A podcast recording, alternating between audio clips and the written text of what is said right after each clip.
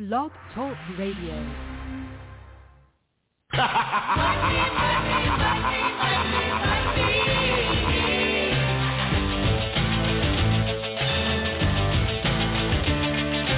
Everybody's got a price. Everybody's gonna pay. Everybody, it's Ted DiBiase, the Million Dollar Man, and you're listening to the Wrestle Talk Podcast.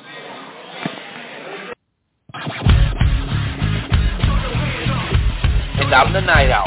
You're tuned in to Wrestle Talk. 657-383-1521. We'll be discussing WWE, NXT, Lucha Underground, ROH, fantasy wrestling, and we'll have some of the best damn interviews from professional and independent wrestling that you've ever heard. And I'm Joe Lance. Ladies and gentlemen, buckle your seatbelts, keep your arms in the vehicle at all times. Wrestle Talk begins in five, four, three, two, one. Enjoy the ride. All right, ladies and gentlemen, welcome to the Wrestle Talk Podcast. All right, looking forward to another good show tonight here, episode number 339. And I am your host for the first hour, actually co-host, John Hoss.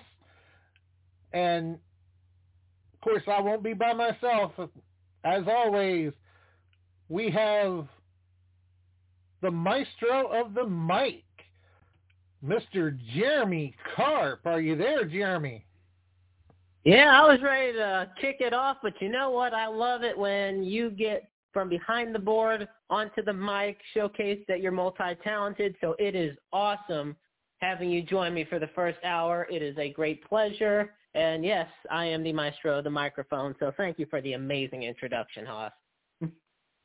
Oh, you're welcome, Jeremy. Yeah, I always look forward to coming out here and uh, talking with everybody. I absolutely love to talk wrestling. You know, it's always a good time when you get some fans together and just start talking.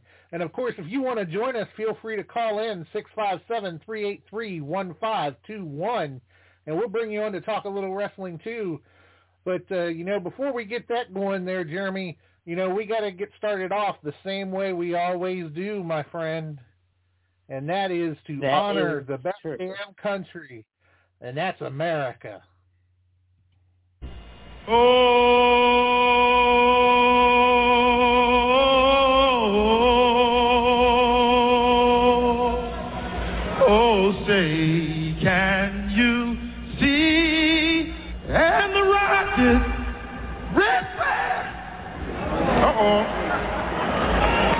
For it now. Oh, the land of the free.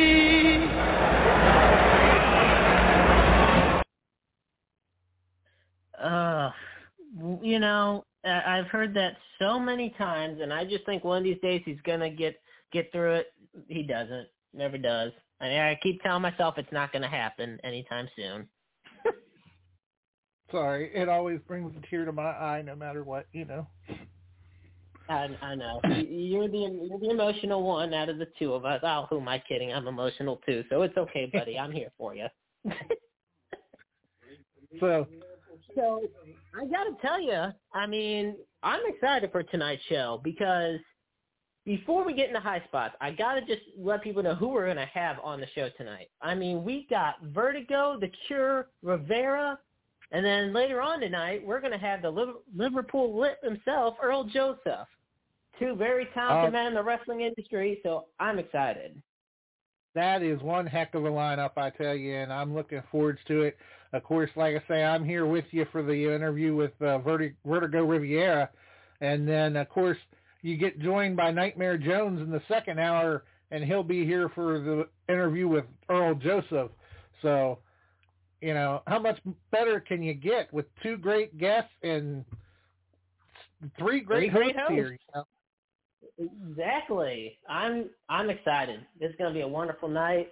Um, but before we get to those interviews, th- oh my goodness gracious, there is so much stuff that has gone on in the past just seven days in the world of wrestling. So I don't know about you, but I said we kick it right into high spots. Well, before we get off with some high spots, Jeremy, why don't you bring us up to speed on our sponsors? Because, you know, we could not do this without our sponsors. Oh, you are absolutely right. And I hate to say it, but I got to plug the very own Interstate 70 Sports Media first. Um, and we got to say the Esports Bar in Kansas City. We got to do Painted Wall Productions. And you know what? I'm not going to lie. I want you to do the rest of them. I wanted to do a second hour of them, so you kind of put me put me out of the nowhere on that one. I'm sorry, Hoss.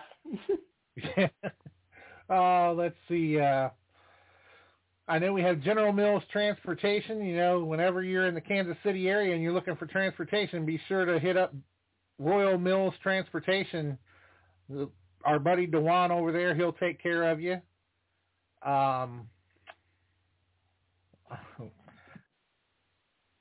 let's see, there's the one that's going to, the arcade at the Oak Park Mall. You have to excuse me, because I'm normally behind the boards. I'm not normally doing this. Uh, so they're not exactly going through my mind at the moment for some reason. But uh, there's the arcade at the Oak Park Mall, which actually is going to be hosting the uh, WWE watch party for the FWWC, which is sponsored by the Wrestle Talk podcast.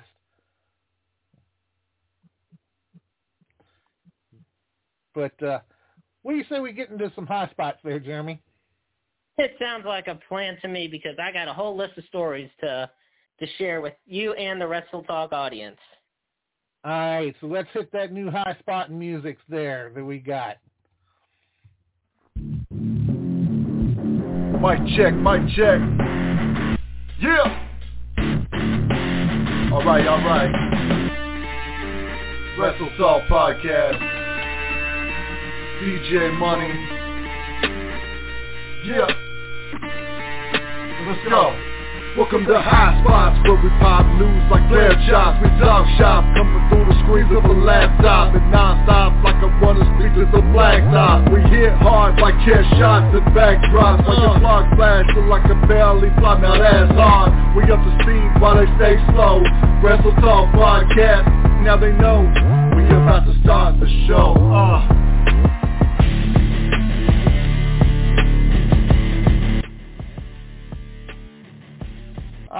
Right, that is some awesome music by DJ Money right there.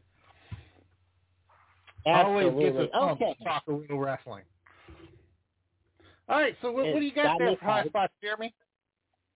All right, so I got a few to kick us off, and I really want to get your input on some of these. So first, I'm going to have to run through some names, and then I want you to tell me, Hoss, if you think you know what they all have in common. All right, so you ready? All right, let's see. All right. Kane, the Great Khali, Rob Van Dam, William Shatner. What do those four guys have in common? Hmm. You mean besides their big bundles of money? Besides the big bundles of money. You got me on that one because you threw William Shatner in there, and you know that just that he just doesn't fit there quite too well with the rest of them, at least in my mind. So you got me there, Jeremy. What, what do they have? All righty. So all four of those guys have been announced in the past week as inductees into the WWE Hall of Fame class of 2021. Yes, that includes William Shatner, and yes, that includes the Great Khali, who a lot of people don't know if he is deserving. But let's face it. I mean, when he made his debut, I remember The Undertaker facing Mark Henry, and all of a sudden uh, Daivari comes out with the Great Khali. I mean, fans were stunned. So, quite frankly, I think he made a big impact, not so much as far as titles and accolades or anything. But on top of that, the Great Khali was great for the international market, you know, brought in a lot of fans from, you know, India and a lot of other countries out in the Asian region. So, of course, WWE wants to capitalize on that. Oh, and cool. so what do you think about those four inductees? Well, you know that they all sound like solid names to me, you know, and I, I totally forgot about uh, Robert Shatner making appearances in WWE, you know, so that that's what threw me with him, you know. With him, I, all I can ever think of is me up Scotty, but you know, He had a, he had a good times with uh, Jerry Lawler back in the mid '90s, but he even guest hosted Raw back when they decided let's just have you know the Muppets, Three Stooges, and Dennis Miller hosted as well. yes, he did. That's that is very true, and and like I say, I totally had forgotten about all that, and that's why his name just didn't click there when you were talking about the others. so, but those are the reason. That's the reason I named all four of them because it's over the past week. It's been announced that all four of them will be members of the class, joining Molly Holly, who was also named a couple weeks ago. She was, in fact, and also named a couple weeks ago, Eric Bischoff. So right now we got Molly Holly, Eric Bischoff, Kane, the Great Khali, Rob Van Dam, and for the celebrity wing, William Shatner. Now, I'm not going to lie, that is a pretty stacked group right there. Yes, it is. It is a very stacked group, and you know, I think they are pretty much all well deserving of their positions there. So I look forward to watching that induction when it uh, when it comes around. I am as well because, and I'll be honest, you know, Kane growing up, Kane was one of my favorite wrestlers. Um, that's like I said, I've told this many times on the show, but I probably started watching wrestling around when I was ten or so years old. And you know, Kane coming out with the pyro and everything it was the perfect opposite to the Undertaker. So it was it was great. So I'm happy for all of them, of course. Um, so it's going to be great. So that's the first thing I got as far as our high spots. Now this one is actually there's I have breaking news on it. So for those those that don't know, Brian James, aka Road Dogg, uh, recently suffered a heart attack. He's currently a producer with NXT in WWE, but I had you know I have breaking news on that. So his wife Tracy James just put out today. Hold on, hold on, She wants to give him. hold on. Got breaking news. You know what that means now. You, you got to give me a moment. Uh-oh. Just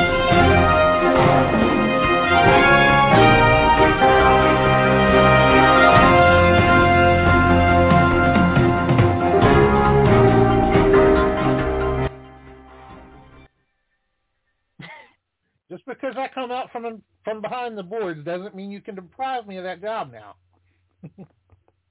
That is true. Okay, do you want to do it? Oh no, you you're the one with the breaking news. Go ahead.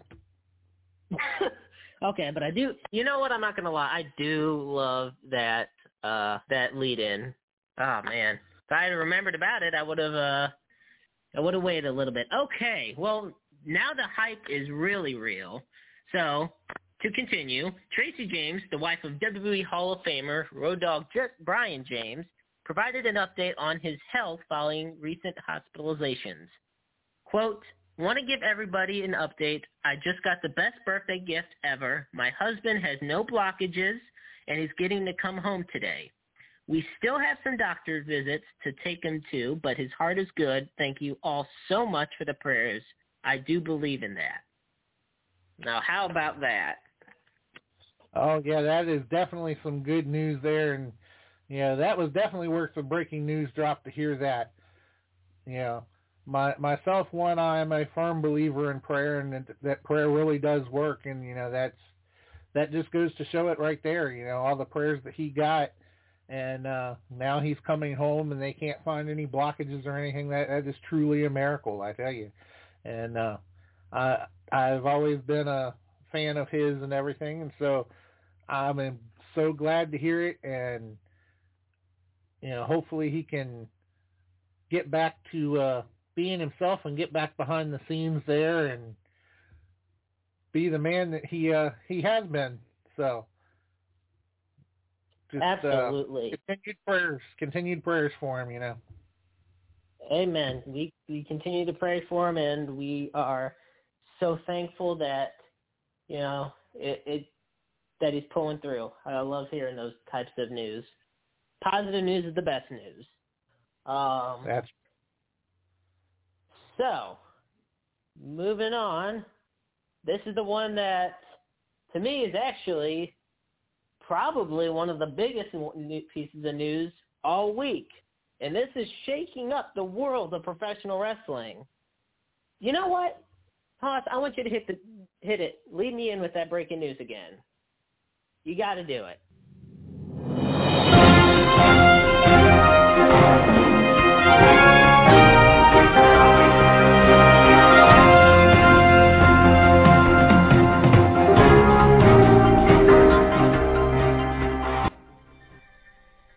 All right.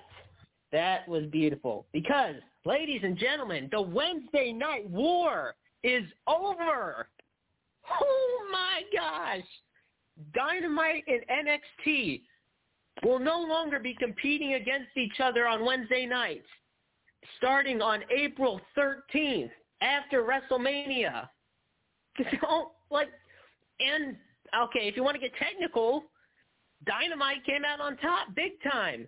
62 wins for AEW Dynamite in the ratings war. Nine for NXT. And twice they tied. I mean, holy crap. It sounds like the Patriots dynasty of the 2000s. But I know these days ratings aren't, you know, as much as they were when WCW and WWF went at it. I understand that when Raw and Nitro went head to head. But I got to add this, Hoss, and I really want your thoughts on this one. With NXT moving to Tuesday nights starting April, on April 13th, followed by Impact moving to Thursday nights, how does it feel knowing that every weeknight we're going to be having some wrestling program? Oh, I know. That was one of the things that I thought about when I heard all that. Said, we are going to have wrestling five nights a week. I mean, who would have thought that it would have come to that, you know? I mean, yeah, we're huge wrestling fans, so we, we absolutely love it. And, you know, but a lot of people, they're like, wrestling? Really? Five nights a week? That, that is just awesome news. And it shows how far professional wrestling is really coming. I tell you, it, it's something that they're going five nights a week. I am just so excited about it because, okay, I'll, I'll admit, NXT is great. There's, in my opinion, it's superior to Monday Night Raw. And although I'm a big fan of Friday Night SmackDown, I'm sure the stories, storylines, and whatnot can supersede what they do on SmackDown. Nevertheless, I will admit I focus a lot on watching Dynamite every Wednesday night. But I'm not mad at all on the fact that NXT's moving to Tuesday nights, which in turn leads to Impact moving to Thursday. Because, you know, like you said, you were excited about hearing this news. Because as a wrestling fan, we win. Dynamite doesn't win. NXT doesn't win. We all win. And the comp- and both AEW and WWE win because more wrestling to go around, you know? And just think about it. If you had Velocity and Heat, uh, one of my friends had said this earlier today. If Velocity and Heat still existed, you would have had Velocity on Saturday and Heat on Sunday. So every day of the week would have been some sort of wrestling program. Well, and depending on how you want to look at it too, depending on where you are in the nation and what television provider you use and stuff like that, you can find ROH wrestling on um, late Saturday night sometimes. Yeah, And we do on here, Sun- so you're right. And on Sunday, if you actually tune in on Facebook Live or YouTube, you can actually watch School of Morton's 505 wrestling. So actually there is wrestling seven days a week. That is very true. And then think about it when NXT would have a takeover event and then WWE would have a pay per view the night the next night. So the big, I mean, the big thing out of this is just NXT. People don't realize NXT moved to Wednesday nights to compete against Dynamite. It wasn't Dynamite, you know, competing with NXT.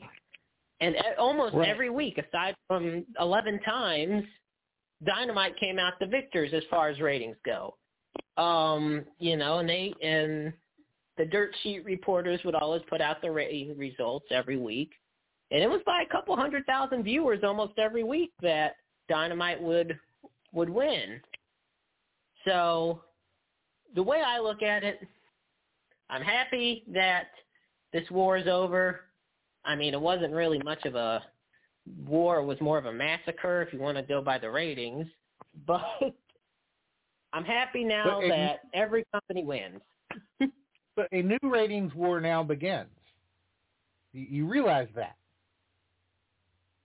because now so? now NXT Wrestling is going to be going up against your very own Wrestle Talk podcast on Tuesday nights. Uh oh, you are right, and we have a we have quite the loyal audience. We have some Yes, great loyal listeners and big fans. So I Between don't the know lineup, if uh, you know, between the lineup, be a little worried. yeah, between the lineup of our guests that we get and uh, our loyal Wrestle Talk family and everything, yeah, well, that ratings war might not be over now that they're going up against the Wrestle Talk podcast. Of course, I could be a little partial. Right. Just a tad bit biased. No, I totally understand that. But you know what? I'm going to tell you one thing. We're not moving anywhere. I'll tell you that. No, not well. We, as far as I know, we won't be moving any nights. We may be moving platforms soon, but you know that's just a bit of a uh, a teaser. You know that nothing officially confirmed, but uh, you know last week we did look at a uh, new platform, and we have been testing a new platform. So you never know what's coming down the line. There could be a few changes coming our way. Very true. So, moving on. Hoss, do you have any stories you'd like to share for for High Spots? Or do you want me to Well, you keep know, you were- rolling with a couple more? Well, you know, you were talking about um at one point you were talking about the creative storylines and stuff with WWE and and everything. And you know, Right. storylines have been a big thing here lately and a lot of people have been talking about the writers and stuff. There's actually a story that just came across my desk just a little bit ago that another WWE creative team member has reportedly left the company. Chris Dune has reportedly left the company this week, according to Ringside News.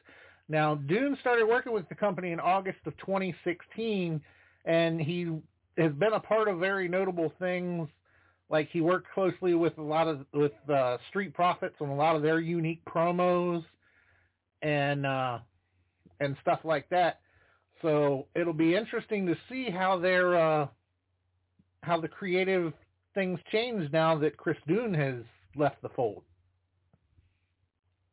Oh man, that is and considering how much infamous at this point, at this point I'm just going to say infamous, infamous criticism that the creative team WWE has is this is just making it worse for them. I mean, because to be honest, the Street Profits are one of the most entertaining uh, tag teams in WWE. And, you know, there's not as much creative freedom in WWE as there is in AEW. So what happens is you can tell when wrestlers on WWE programs have to kind of force their lines more. And yeah, I I'm kind of stunned that somebody else would lead the creative team. And you know, we're two weeks away from WrestleMania. Apparently, it was just about a week or two ago. Vince McMahon basically scrapped the WrestleMania card, except for maybe one or two matches. So we're heading into WrestleMania 37, another two-night event. There's little to no build-up on most of these feuds.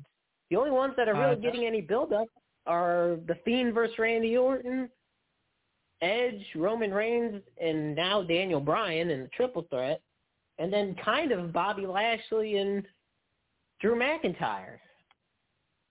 Yeah, it's it's crazy. You know, the way things have gone lately with the build up of the pay-per-views and you know, even really the quality of some of the pay-per-views lately, it's crazy. You look at that and now they're losing another member of their creative team. It- going to be interesting to see how that affects things and, you know, is anything going to get better or is it going to make it worse?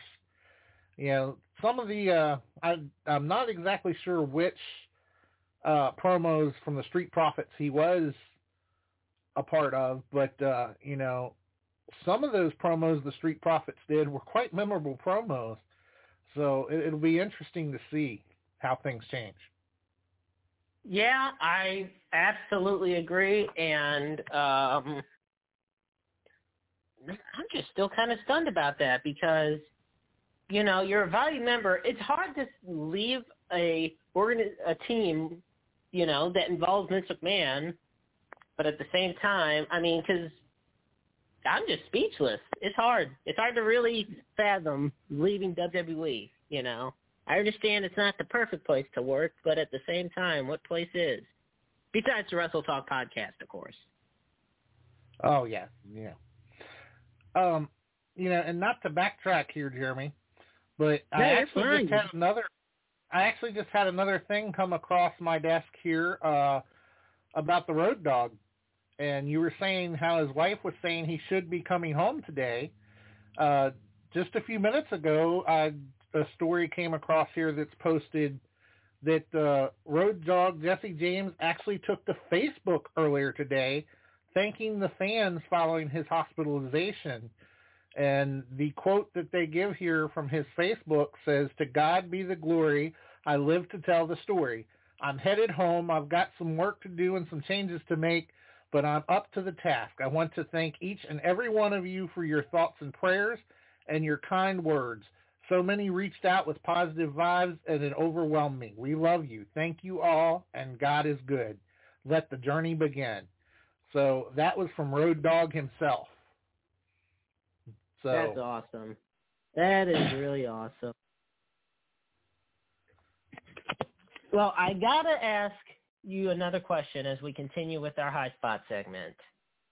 all right. So- What's that? All right, this time it involves Impact Wrestling. Now, let me just, I'm going to ask you a question before I explain why I'm bringing up Impact. Okay, you know, it's the Wrestle Talk podcast, so of course we've had so many wrestlers from all different walks of life, so many different promotions, territories, and whatnot, who have poured their heart and soul and their bodies into this sport. Now, I bring this up because I want to ask you, imagine asking or imagine wrestling 1,000 matches for one promotion. Crazy, is isn't a lot it? of ma- yes, it is. Well, I bring this up because on Impact tonight on AXS TV, James Storm will be wrestling his 1,000th match in Impact. Slash TNA, whatever you want to call it, but it's Impact right now. And he'll be wrestling against his uh, longtime friend Eric Young. Can you believe that? 1,000 matches.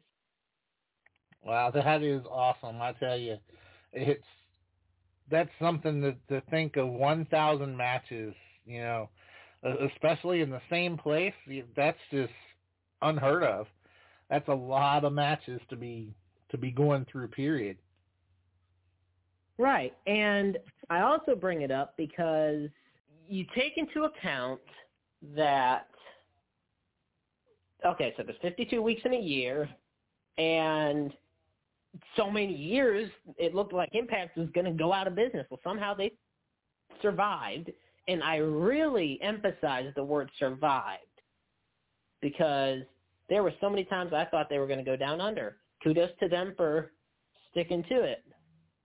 But through it all, like Christopher Daniels is to me the king of the indies, going to all these other independent promotions, James Storm to me is the heart and soul of TNA slash Impact. He's been there through it all. So good for him. Major props to James Storm on his 1000th, 1000th match in Impact Wrestling. And, you know, the wear and tear that does in your body, mad props to him. Absolutely. Yes, definitely. But you know, Jeremy, while we're uh, while we're waiting on our guest to call in, I actually was given a note here. You know, there was a couple of the sponsors we just couldn't remember their names right off the top of our heads. So I want to run through our sponsors here one more time. Um, and I actually have a list here this time so that I don't mess it up, and I apologize for that. All right, time. you go for it. Yes, I'm trusting you 100,000%. so as we said last time, we have Interstate Sports Media, Esports Bar KC, Royal Mills Transportation, and we have Kincaid at the Oak Park Mall. That's the one I was trying to remember was Kincaid. And uh, actually, Kincaid will be sponsoring the FWWC Universe Mania Watch Party on April 11th from 5 to 10. Uh, and that is actually sponsored by the Wrestle Talk podcast itself. But uh, for anybody who doesn't know, the FWWC is a fantasy wrestling group. Uh, you can find out more on the Wrestle Talk webpage. Uh, it's for those who, you know, you just can't live out your dream of getting in the ring and actually wrestling. Uh, but where I'm actually a member of it. I'm one of the uh, general managers this year. And we get together we try to get together about five times a year to have the watch parties. And fortunately the great folks here at Wrestle Talk sponsor those. And like I said that'll be April 11th at Kincaid at the Over Park Overland Park Kansas City at the mall there. It's uh, $20 a person. They can find more information on Wrestle Talk uh, WrestleTalkPodcast.com forward slash events. So we didn't do too bad. We didn't miss too many of them or mess them up. No, it's just so many people are on board with the Wrestle Talk podcast. We feel like the list of sponsors, which are ever growing, mind you, is longer than what it is. That's the only thing.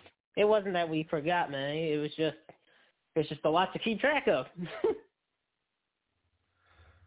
but of So- course we couldn't do it without it without any of them you know they they all are very important to us and we thank each and every one of them for what they do to uh help us bring this this great show to you you fans of the wrestle talk you know our family each and every week this is a this is a privilege to be able to do this so Absolutely. So we're going to keep some conversation going while we do wait for our guest to call in. And I got to ask you, so I'm going to ask you, with WrestleMania season upon us, Alex, what was the first WrestleMania that you watched, at like when it happened? So not just buying the VHS or something and replaying. Um, the first WrestleMania I watched. You know, I really can't remember. I mean, uh, I'm like, you know, 40 some years old. and, uh, I, I've been watching it, watching wrestling since I was a little kid. So, uh, yeah, I really can't remember which one was the very first one I watched, but I know I have watched a many of them. Watched so many of them. I'll tell you, the first one I remember watching clear as day. Now, every year my friends and I get together, although last year with the pandemic we were able to watch it on our own TVs at our own places, but get together via Zoom, which I thought was awesome. Nevertheless, the first WrestleMania I remember watching was WrestleMania 22. And it's always been one of my favorite WrestleManias. Is it was you had John Cena facing Triple H, and first off, the reason I like this WrestleMania so much is because it was a small arena. Now I know everybody loves the big spectacles, you know, with the seventy thousand fans. I don't know. To me, there's something that's cool about having it with just you know twenty something thousand fans, still you know fans from all over the world, and maybe that's just because I'm hoping it comes to St. Louis one day, and you know we have the dome at America Center, which can seat about sixty, seventy thousand, but you also have the Enterprise Center, about 20,000. But anyway, some of these matches, you had John Cena, Triple H, and John Cena was getting booed out of the building like he does every time he's in Chicago. You got Ed, you got Rey Mysterio, Randy Orton, and Kurt Angle for the World Heavyweight Championship, and Rey won it, you know, and it was in tribute to Eddie Guerrero. And to me, though, my there were two matches, my two favorite matches from that card. The first, Shawn Michaels versus Vince McMahon in a no hold barred no holds barred match. I mean, Shawn Michaels Vince McMahon can entertain. He never he's always said, I'm gonna be the, the devil's advocate, literally. Vince McMahon has always told his wrestlers that he won't he won't make them do something that he wouldn't do as far as taking a bump. All those bumps that they do, he's always done. Maybe not the flips and everything, but the stunts and whatnot. So he put on a match with Shawn Michaels that was so amazing. The Wrestling Observer newsletter made it, voted for it as the match of the year. But the second one, you had Edge versus Mick Foley in a hardcore match. And this is where the flaming tables came out. And um yeah, I would just absolutely loved that WrestleMania. So I just had to throw that out there because I just love this time of year as a wrestling fan. I had a oh yeah, little shameless plug. this time of year is always always exciting with uh, WrestleMania coming up and everything, but uh, but yeah. So I believe we do have our uh, first guest on hold here, Jeremy. All right. Do you want to do the introduction or do you want me to? I tell you what, why don't you go ahead and get the introduction while I get the music queued up here? All righty. Well, ladies and gentlemen, he is he made his professional wrestling debut in February of 2000. He is trained with the likes of Savio Vega, Glamour Boy Shane, the Wild Samoan Training Center, Ricky Santana, Scott Hall and Evolve Wrestling. It's a 21-year career and counting. It is our pleasure to have on the Wrestle Talk podcast the one, the only Vertigo, the Cure Rivera.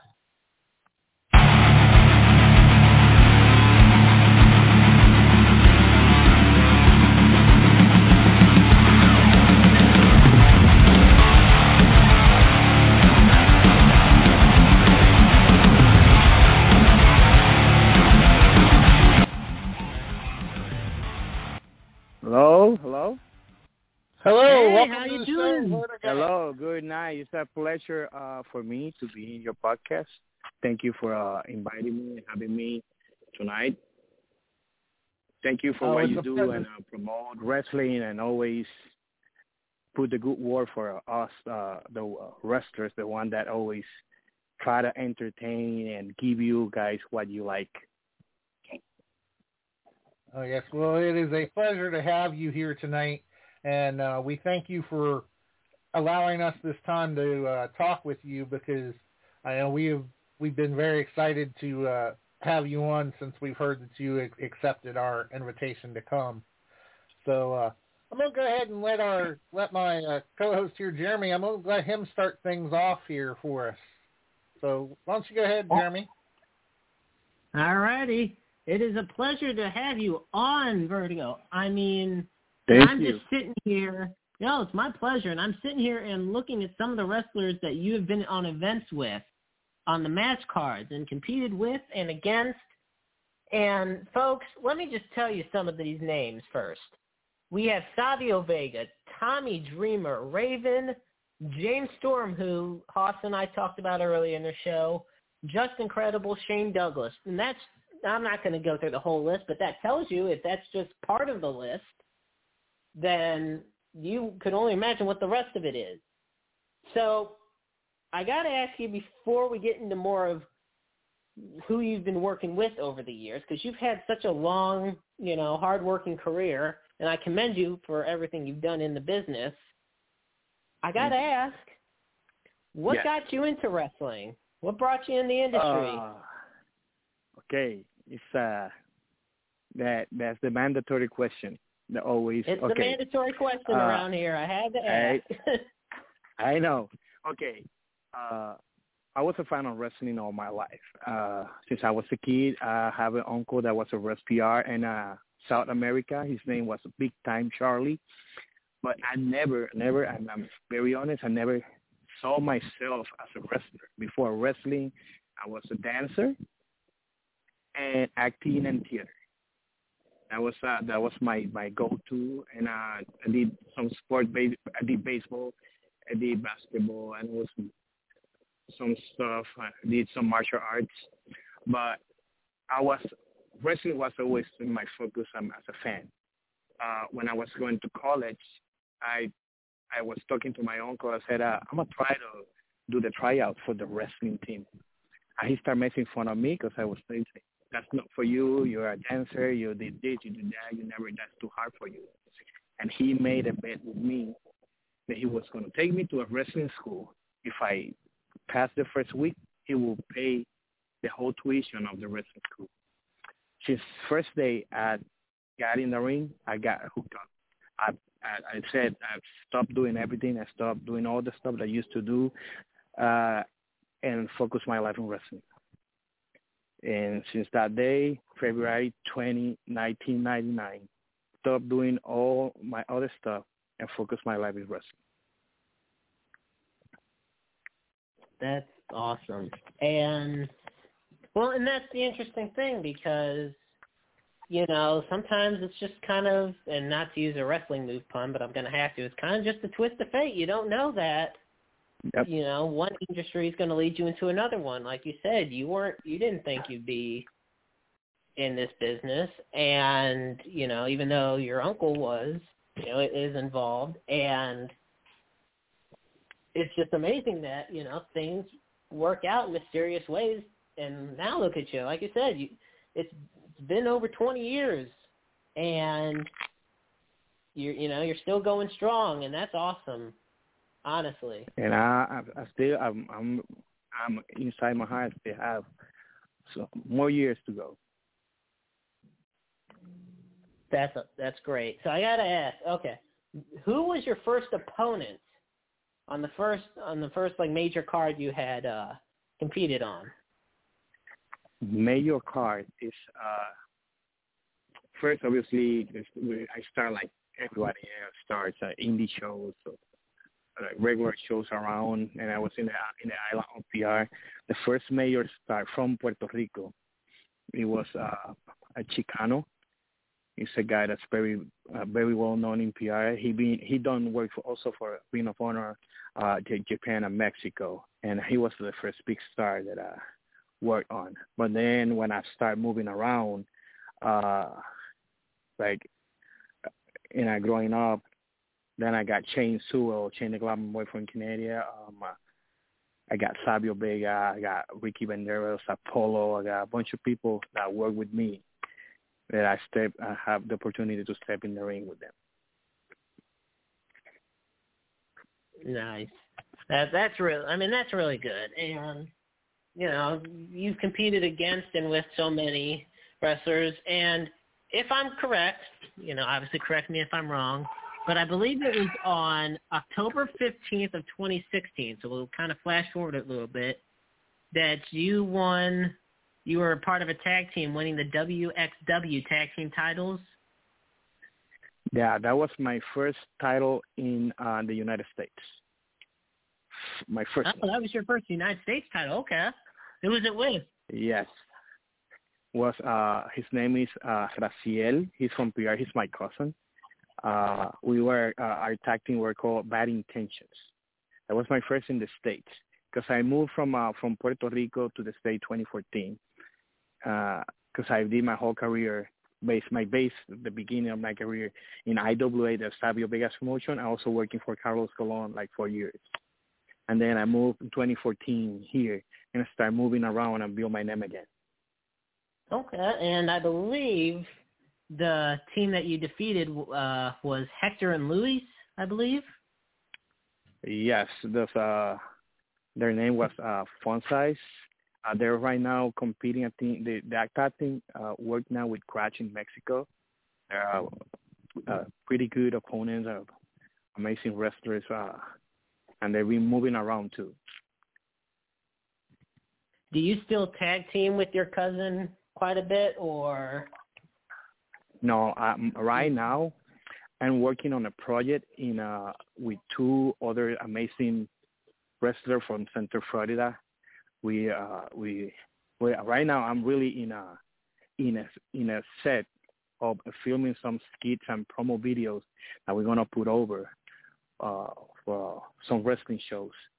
Uh, it's uh, Romeo Quevedo and Lee Ramos. They're wrestlers from uh, Central Florida, and uh, we're gonna have we have something good going on, and you guys will see.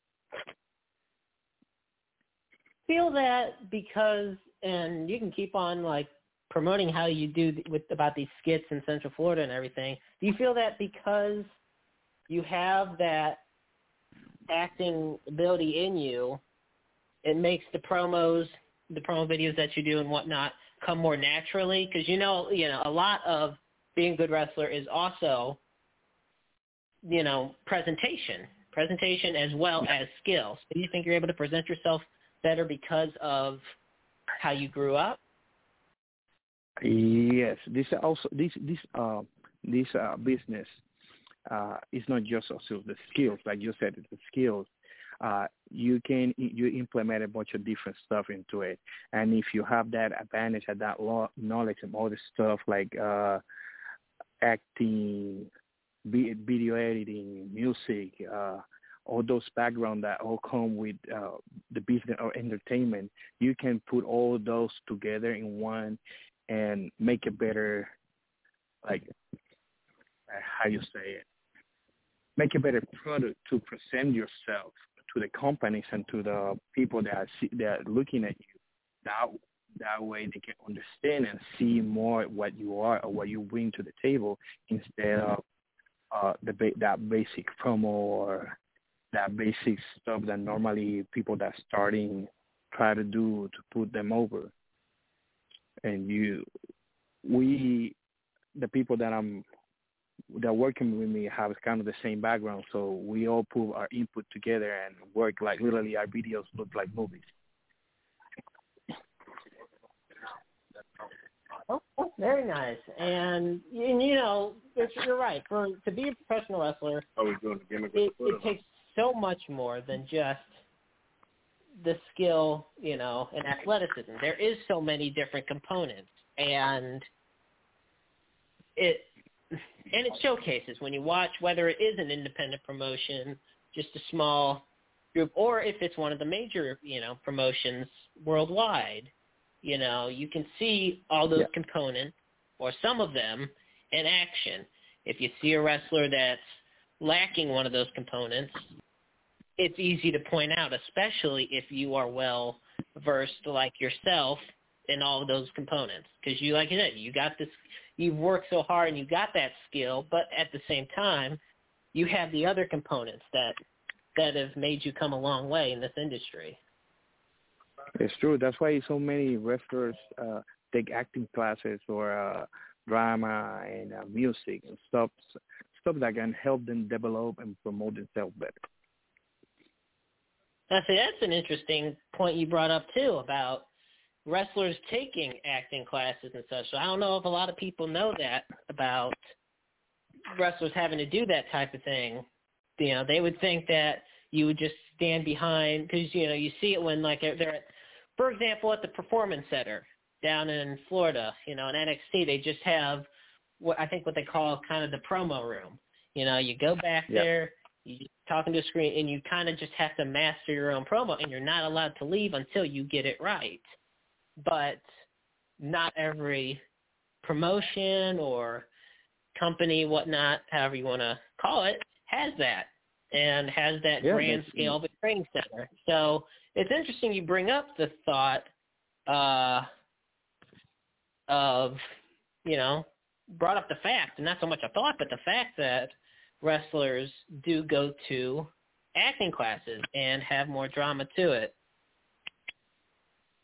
and that that that's true what you just said about the the performance and stuff like that. Some people had it natural, some people don't need it. Some people just come through it. But if you can add that skill and you have some little background where you know what to do with the lining, with the with your uh, body language expression, they teach you how to control that in an acting class.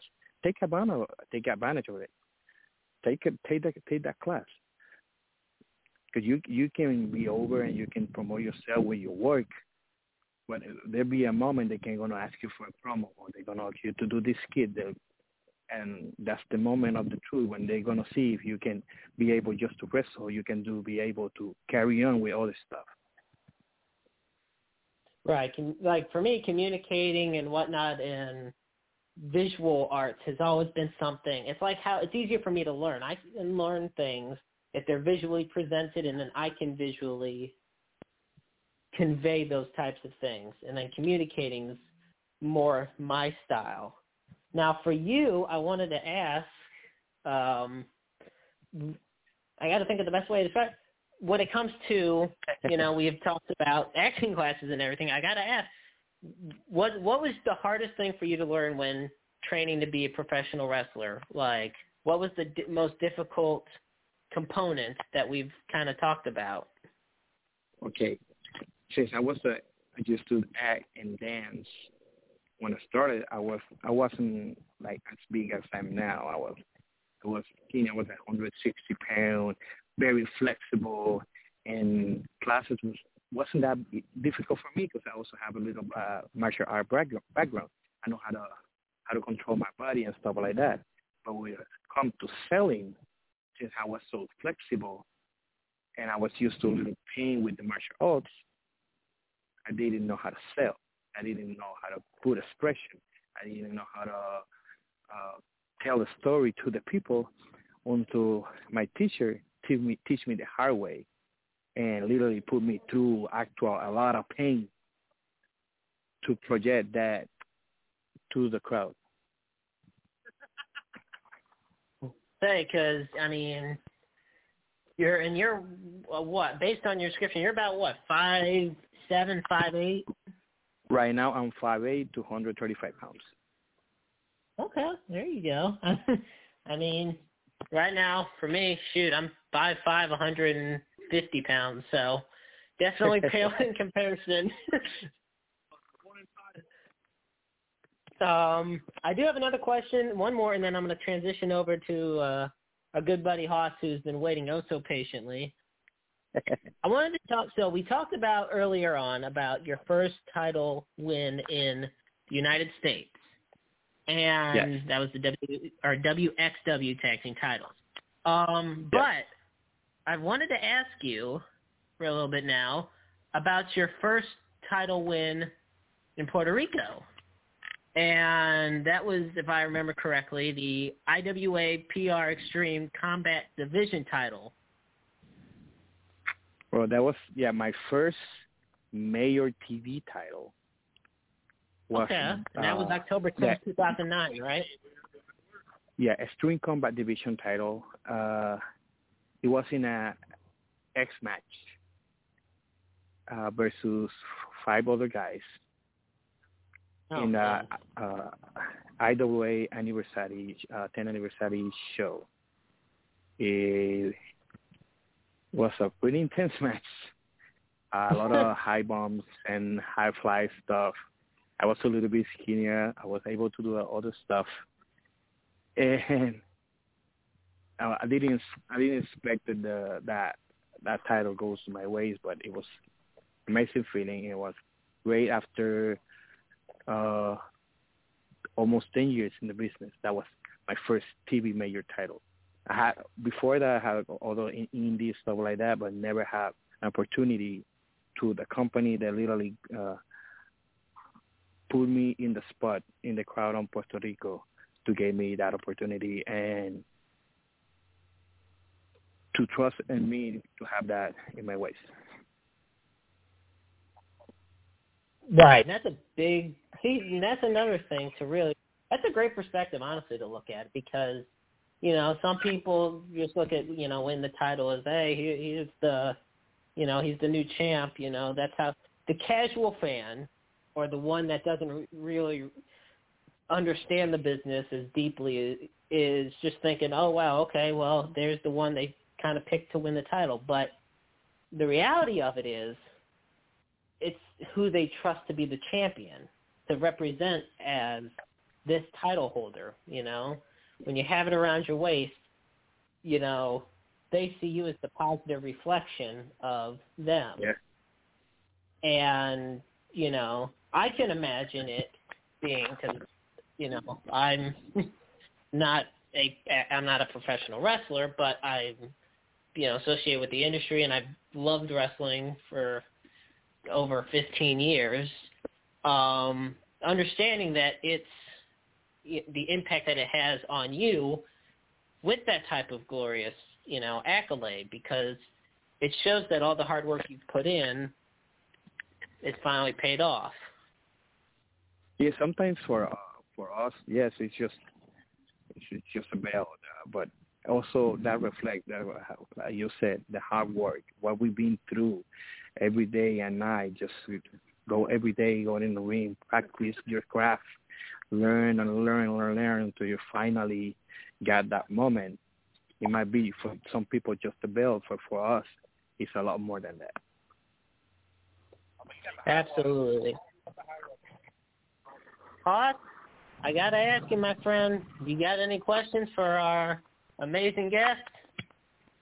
Oh, sure. You know, I'm I'm sitting here looking over, you know, some of the information that we have here, and uh, you know, you, you talk about how you practice this craft uh, day in and day out, and you know, there's a lot of different companies you've worked for, and you know, just to name a few: Revolt Pro, uh, Believe in Wrestling, WXW, IWA, WWC, and uh, I also see that you actually got to wrestle some matches for WWE and NXT and SmackDown.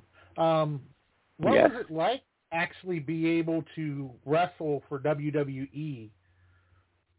Oh yeah, uh, the first time they gave me the chance to work in a WWE match was uh, November, if I remember right, it was November 20 and November in between 20. I think it was 10. November 10, uh, 2016 in Orlando, Florida versus the Bludgeon Brothers.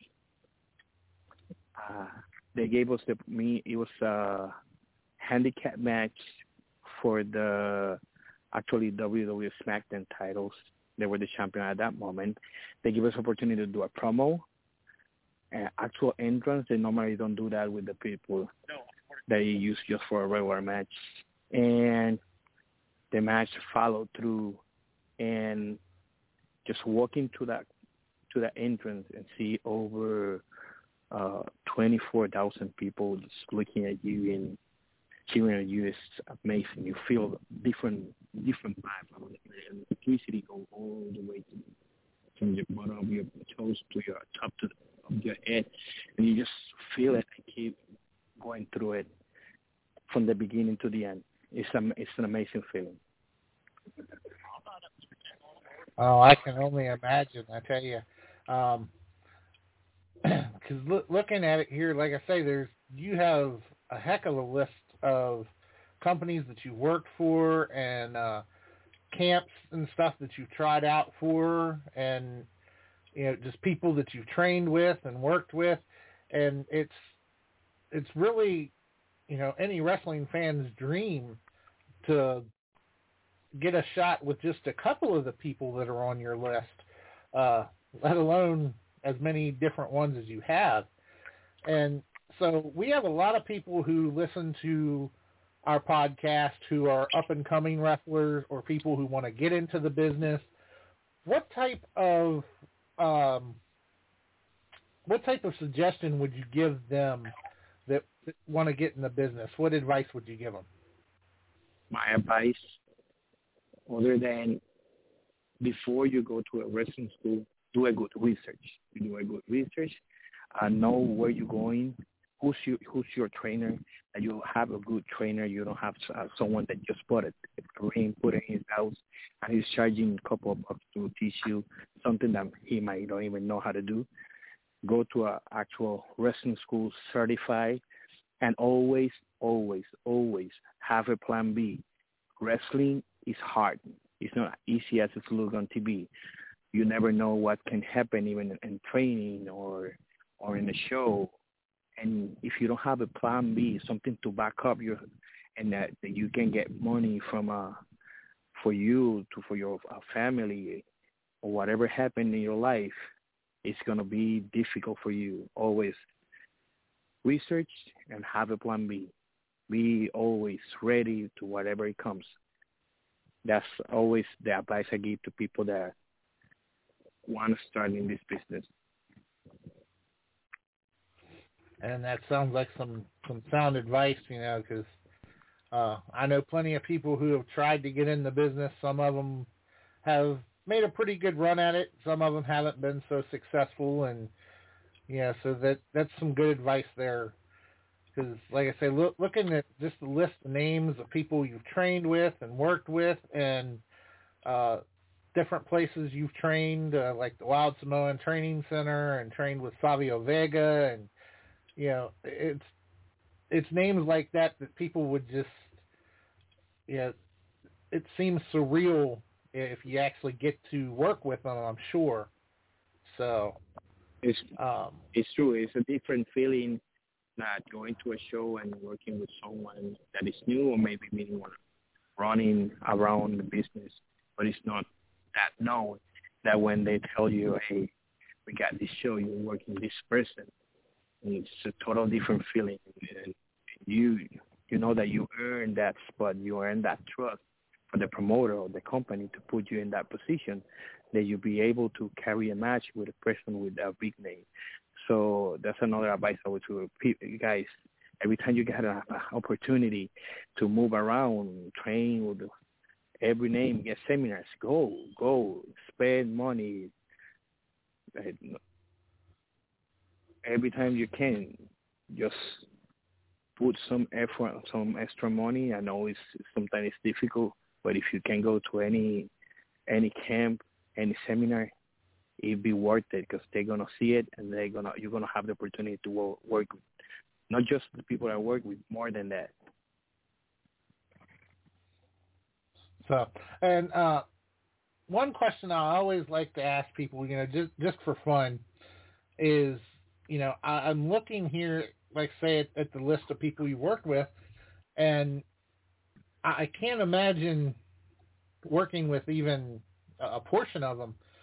But is there anybody that would be an absolute dream match for you that you've never worked with that you would love to? Who who would be your dream match?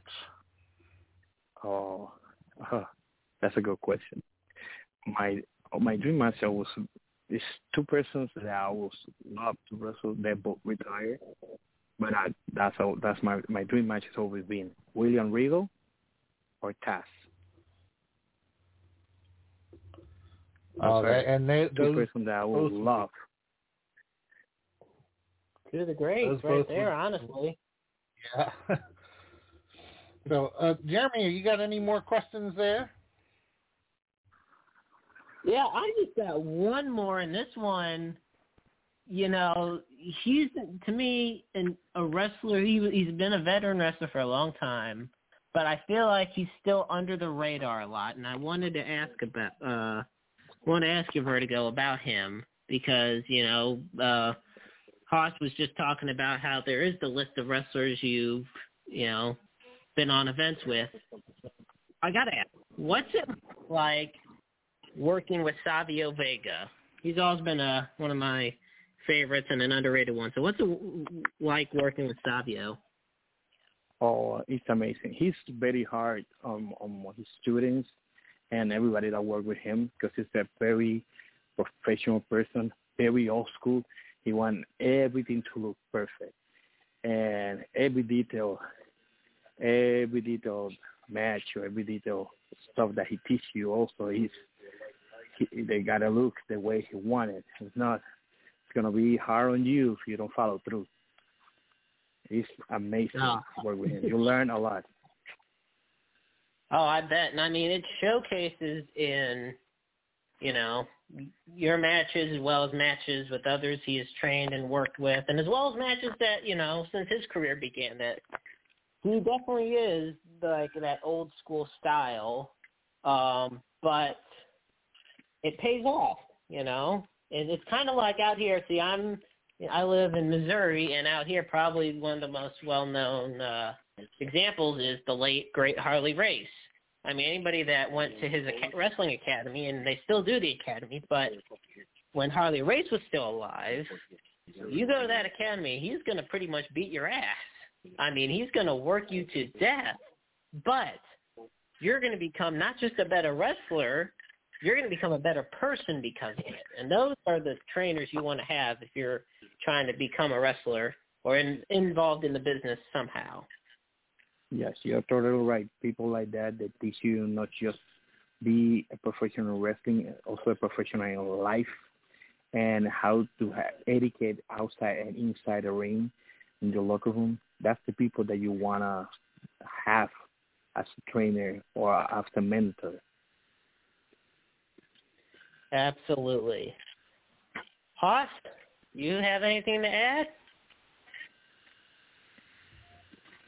Oh, you know, just just like I said, there's just so much there looking at everybody you've worked with and everything you've worked with, and you know, I feel like we're just scratching the surface. But uh, these interviews just go by so quickly, and we do thank you for your time and everything that, that you give to us. So, um, but I think Vertigo, uh, I got to ask that- before you go. Um, I do Okay. have to ask. Yes. I'm sorry for cutting you off, Hoss. I do have to ask this because he is our esteemed guest, and we love having him, you know, him as well as any guest on the show. We have to ask, Mr. Rivera, where can the Wrestle Talk podcast audience find you out there on social media, or what promotions? How can we get you out there more? Okay, they want to see a little bit more of Vertigo, they can go to Vertigo the Cure uh, Rivera in Facebook, Vertigo Cure 13 on Twitter, Verti- Vertigo Cure 13 on Instagram, and also they can find me in WXWWrestling.com, FITE TV every Thurs- Thursday uh, under Atomic Revolution Wrestling. I'm also wrestle for companies like OCW, Renegade, uh, HW, a lot more that, that to come. Alrighty. Well, it has been an absolute pleasure having you on the show. Like seriously, and once again, like I said, you've, you know, I'm glad you're going strong. You know, living your dream that you didn't even know would have been a dream at one point. It's awesome. Yes, and definitely. And if we haven't already said it, or someone hasn't already uh, said for you, you know, welcome to the Wrestle Talk family. You know, we absolutely love our guests and love taking the opportunity to speak with you. Just promise us one thing. Promise us that you will come back and talk to us again. Talk to us a little bit more because there's so much more that we can go into with you. I'm sure. Well, thank you, thank you. I really appreciate you guys to have me been there at any moment, and I'll be happy to call you guys. Call me and I just talk about wrestling. I, I love this, and at any moment, just let me know, and I'm available for you guys. Thank you. All right. Well, we definitely appreciate it. Do you, do you have any parting words for our Wrestle Talk family, Vertigo, before before we let you go? Uh, uh, yes, uh, once again, thank you. Thank you once again. And for all those fans that want to know about more about me, uh, you can find me in my social media. I'm an open book. I don't mind asking questions. I'm also a trainer. If you're looking for getting this career, just uh, send me a DM. I will guide you where you have to go. Uh, we're willing to help everyone, and also if you want uh, Vertigo the Cure merch, uh, just DM me or go to ProWrestlingTees.com, be the Cure. You're gonna find my t-shirts there and other stuff. You can just DM me to my social media, and I got you where you gotta go. And thank you one more time. I appreciate all you're doing for wrestling, and people keep listening to this Wrestle Talk. They're amazing. Thank you again. Oh, thank you very much. Wrestle Talk family, what did you think about that interview there with Vertigo? What do you think, Wrestle Talk family?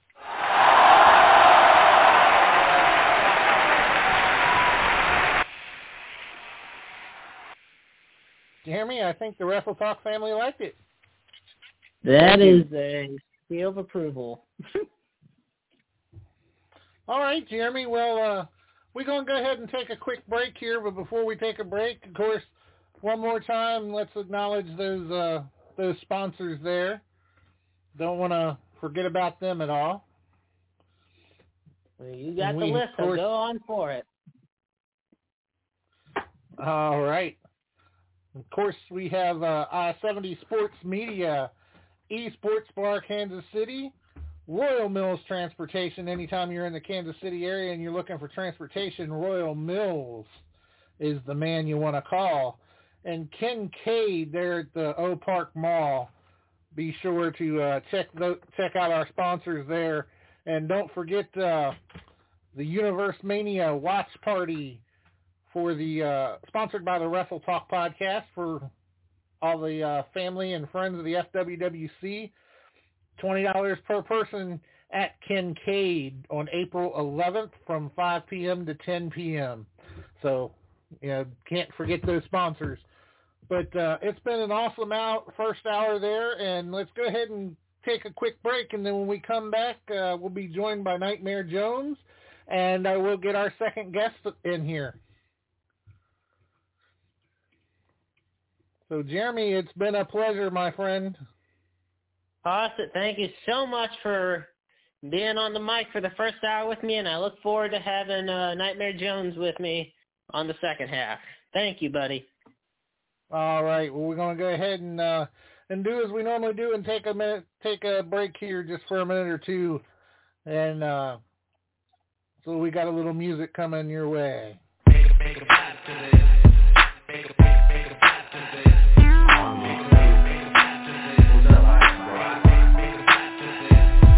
And purple with a chicken no breakfast.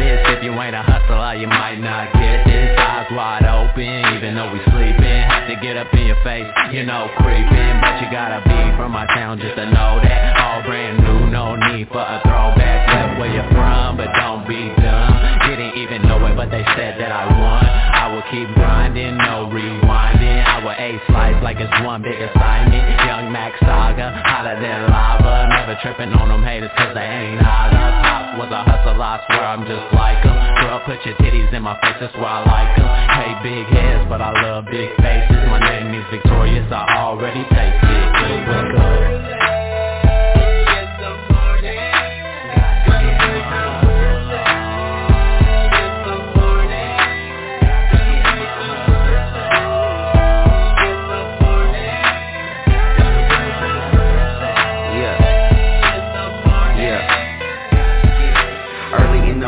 I'm up To get it when it comes to that important shot. I gotta hit it cause I'm clutch, baby. Young Reek, he's way too much lately Living mania, feeling crazy, you know what's up, baby. KG's the place where I'm at. Where they get hit with the mag, they get stabbed in the back. I come full alone with a link up with the pack. Eating motherfucking beats like they some type of snack. And then I hit the club, see the people moving. I be chasing paper while some people still snoozing. If you ain't winning, must mean you're losing. That's taking L's and that's something I ain't doing. I'm a straight winner from beginner, you should know that. From the killer city, so you know I gotta show that. See the kush masters, break it down and roll that. Tryna get some rap, after that, get some more rap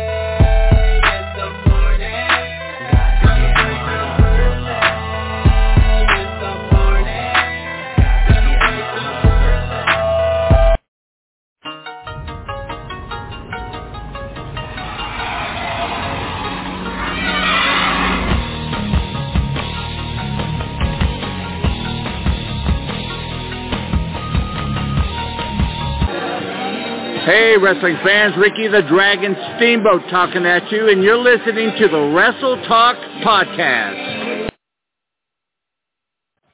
All right, ladies and gentlemen, this is the maestro of the microphone, Jeremy Karp, and welcome back to the Wrestle Talk Podcast. I got to give once again another big shout out to my friend Hardcore Hoss for his amazing work joining me, co-hosting for the first hour. As for those just tuning in, we had recently just had the Cure, Vertigo Rivera, on, and he was just a fantastic guest. But one guest isn't enough for this show. We always got to have a second because we go above and beyond. So we have ourselves Earl Joseph, and I will do a bigger intro shortly. But if you think I'm doing the second half of this show all by my little old lonesome, well, then you got another thing coming. Because ladies and gentlemen, it is my pleasure to introduce my co-host for the second half of the show. He isn't only the nightmare, he is, in my opinion, and it's fact, the OG of the WTP, ladies and gentlemen, Nightmare Jones.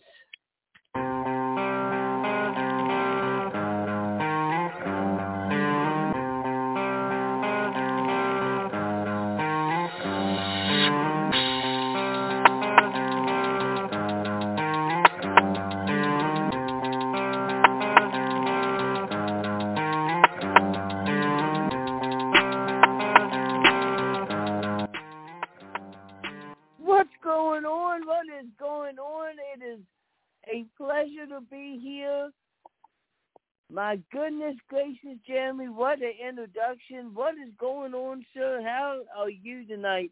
How was the uh, first hour, sir? Oh, Jonesy, you son of a gun. It's great having you on. I missed you, buddy. And let me tell you, our first hour was great. I mean, we had so many stories we had to talk about, and we shared a whole bunch of stories with our first guest, Vertigo the Cure Rivera. And I know, you know, you're going to re-listen to that interview because, I mean, it's the Wrestle Talk podcast. It's either first class or no class. That's true.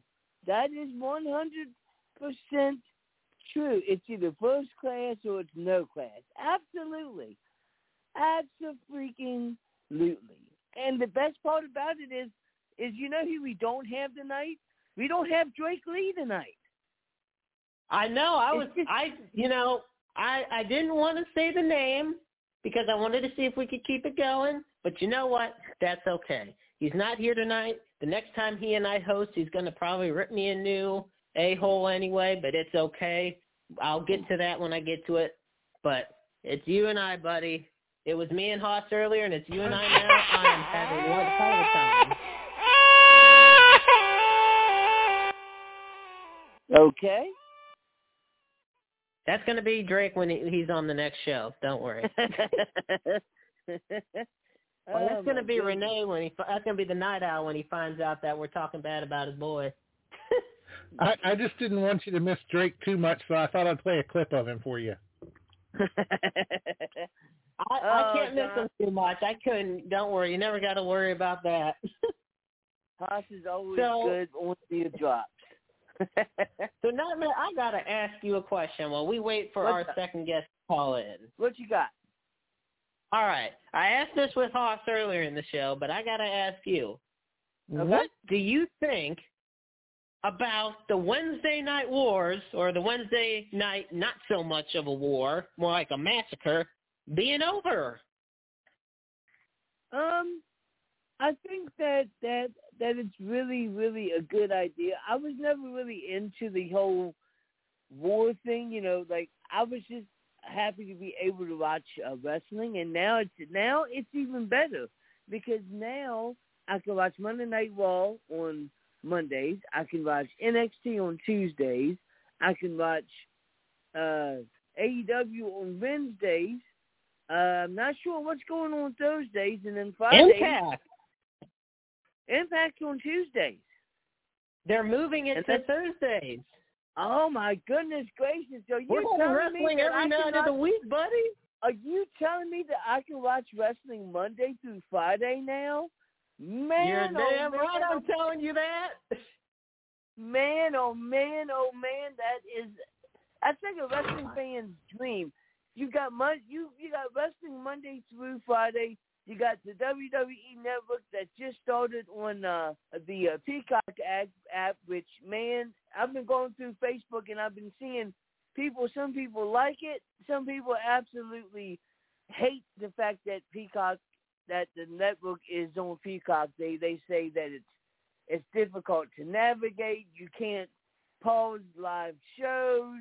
They said that they're, they're editing stuff out. Me, I'm just happy to be able to to be able to to watch wrestling, and then when I finish watching wrestling, I can go and watch one of the Harry Potter movies. Exactly. now, you know what? That's a good segue. You know, I'm going to ask you that, about that because you mentioned about you know the WWE Network merging into into the Peacock you know subscription service, which for those that don't know is NBC Universal. Um, now, you mentioned about the hard to navigate. We get that, um, but the big controversy, the big issue which I don't think should be as big of an issue, but I'll explain why, is their censorship of certain aspects of past wrestling events.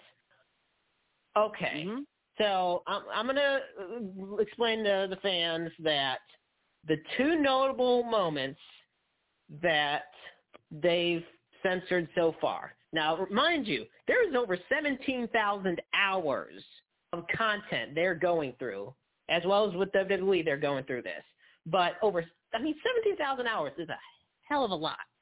Now, the first thing they censored, all right, WrestleMania 9, Rowdy Roddy Piper went into a match against Bad News Brown. Neither of them wanted to lose this match. That's a real life thing. Neither of them wanted to be booked to lose.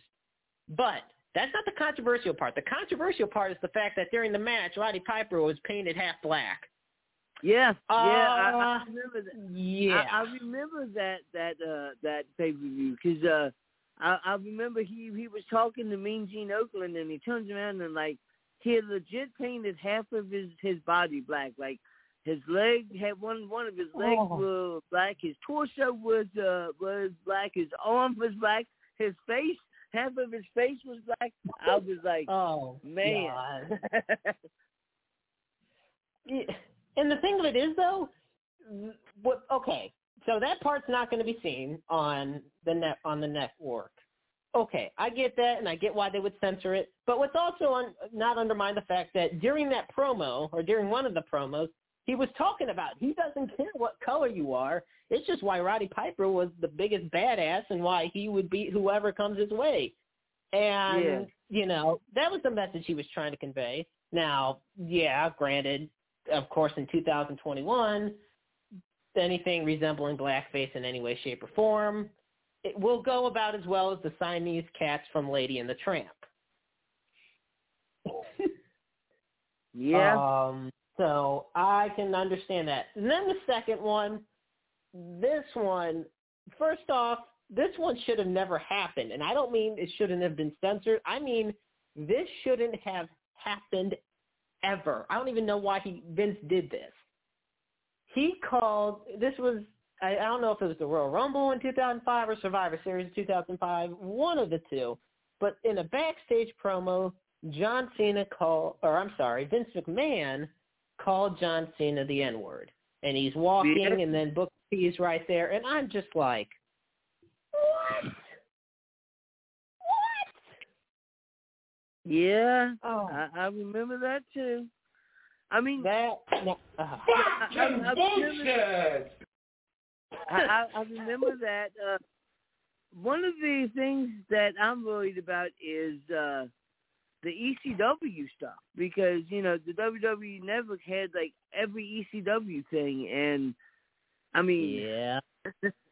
I mean, yeah, New Jack's I'm- gone. Yeah, I mean, my New my Jack is so gone.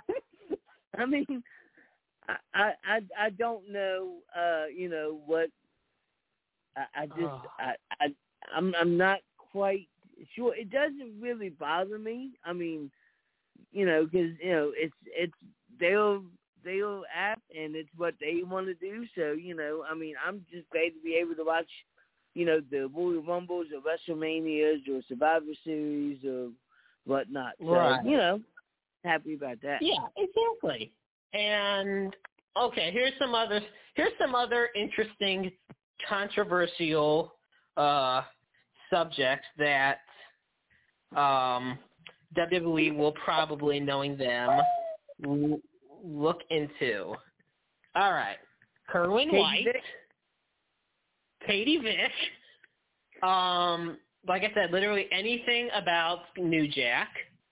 Uh Val Venis's whole career especially the eye choppy choppy your pee pee because that's gold. The oh, artist- oh God! The artist formerly known as Goldust. Y- Uh, you know there's Yeah. so many outlandish. Um, I think they should just get rid of the Gobbledy Gooker, not because it's insensitive, but just because it was plain freaking dumb. They should censor that Yeah. just because they're ashamed of that. Um. Oh, okay. Here we go. Um, the the Godfather. Um, this one, this one I brought up to my friends. HBK and God. When Vince McMahon and Shane McMahon teamed up against Shawn Michaels and God in a tag team match. Um, yeah, I- I, don't know about that. I, I remember that actually. I, I do. I remember now that I remember very vividly well. And then uh Viscera, when he became the world's largest love machine, started, you know, like trying to French kiss Lillian Garcia every week. Um Don't even get me started with- with his finishing move. That was the most horrible Oh. finishing move ever. yes, the If you ever remember, I'm, I'm going with that. You- Worst finisher you- ever. I agree. if you ever remembered his finishing move, the, his opponent would would be on their stomach. He would do a splash onto their back, and then he would legit start to hump them. yeah, that is. Go! Oh my god, yeah, that's. yeah, that one definitely. You know what? People talk about like the worm being a bad finisher or the caterpillar that Otis does now. No, Viscera's finisher when he was the world's largest love machine. Um, let's put it this way: when he was Mabel, like when he was King Mabel and Mabel, he legitimately hurt people with his leg drop finisher. When Mhm. uh, when he was the world's largest love machine, um, yeah, there's I think some Title IX issues that need to be addressed with what he did. Yeah, yeah. And then this one, I you know this is going to affect literally every single Monday Night Raw that we grew up with. Jerry Lawler and puppies. Yeah, yeah. Oh, I mean, and, oh. and that's just some of the things. Let's be honest. There's so much the more. one thing thousand they're hours. definitely that they're definitely probably going to censor, and the WWE Network already censored it. Was when you may not remember this, Mae Young winning the Miss Royal Rumble competition. Oh, oh, Yeah. oh gosh. Oh, Yeah, that'll bring back some Ugh, memories for kind you, of gagged a bit. Kind of gagged a little bit on that one. Oh. puppy. Yep. Yeah, that, that, those are puppies Jerry Lawler wishes he never saw again. Um, Mm. Thing of it is, though, I mean, Mae Young was a trooper. She might have done some something disgusting like that, but she also took a power bomb off the stage through tables. So you She know did. what? At that point, And give her free reign to do what she wants. And she gave birth to a hand. Now that has to be censored. I remember at Raw 1000, they had this guy dress up, and he literally showed up, and he's like, "I'm Mae Young's son." Yep. Oh Uh, my goodness. So uh, here's here's another before while we're still waiting for Earl to call in. I gotta ask. So, what do you think about the Dark Side of the Ring series? The series on Vice, Dark Side of the Ring. I absolutely love that series. I have watched every single episode of every single season. Uh, probably one of my favorites was the uh, New Jack episode. Uh, this season. I'm really, really looking forward to it because uh, one of the things that they're going to talk about is, uh, if I'm not mistaken, is uh, Tio Martial Arts Wrestling, which is uh, a company in Japan. Uh, they're going to talk about the uh, WCW New Japan the Super Show. Um, Oh, okay. Nick Gage. They're gonna have one on Nick Gage. They're gonna have one on, uh, I believe, Grizzly uh, Jake the Snake Robert's dad, if I'm not mistaken. So Oh, Grizzly Smith. Yeah, I believe they are. Yeah. They're also having one on Brian Pillman. It's gonna be really, really awesome. I have one more I want to say, and then we got to we definitely finally have Earl on, so we'll get him in. But I have to bring up one more they're going to talk about, and this to me has to be one of the most. This might be the highest viewed of them all because this is one of the greatest legends in wrestling as far as stories. So they are going to be talking about the plane ride you're- from hell. Yeah, the plane ride from hell. I I remember that.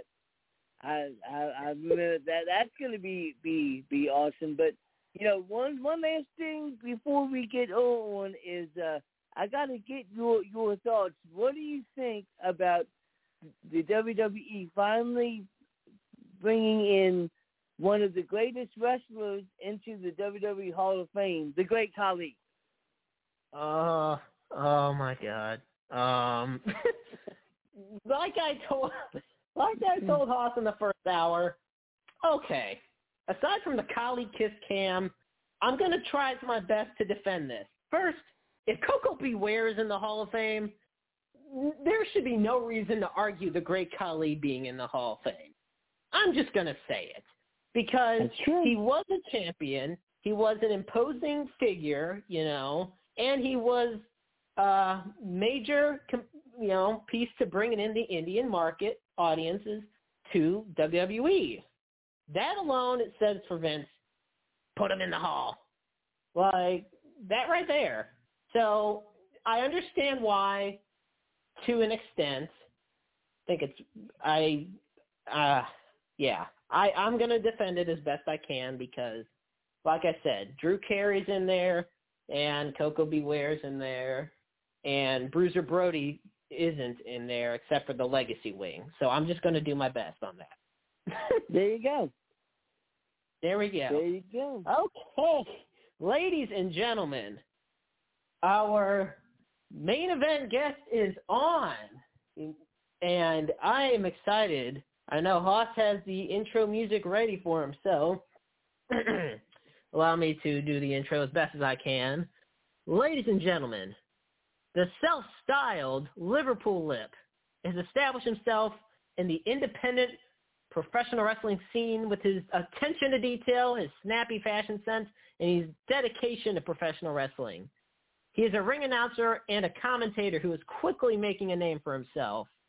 Ladies and gentlemen, it is our pleasure here at the Wrestle Talk podcast to welcome the Liverpool Lip himself, Earl Joseph.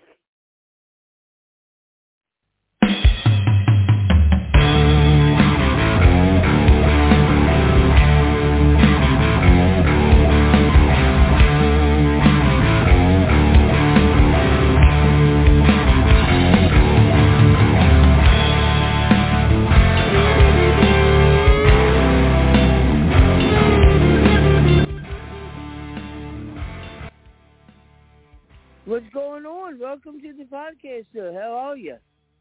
Hello, thank you very much. I just want to say uh, I hope I can live up to that billing you just gave me. Um, oh, it's, I do uh, my it's best an absolute it's an absolute pleasure to be on on Wrestle Talk with you guys. Thank you very much for having me on. Uh, I've been looking forward to this uh, since we uh, since we set a date. So uh, it's it's a real honor to be here. Thank you. Real honor to have So- you on. Absolutely. Yeah, so um, I guess that that my my first question is, uh, how has your 2021 been, sir? Uh, it's been very busy if we're talking about uh, wrestling. You know, um, Mhm. I have uh, become the full-time commentator for Flophouse Wrestling. Um, I work with um, AWR out of Indianapolis as the ring announcer and the so-called voice of AWR.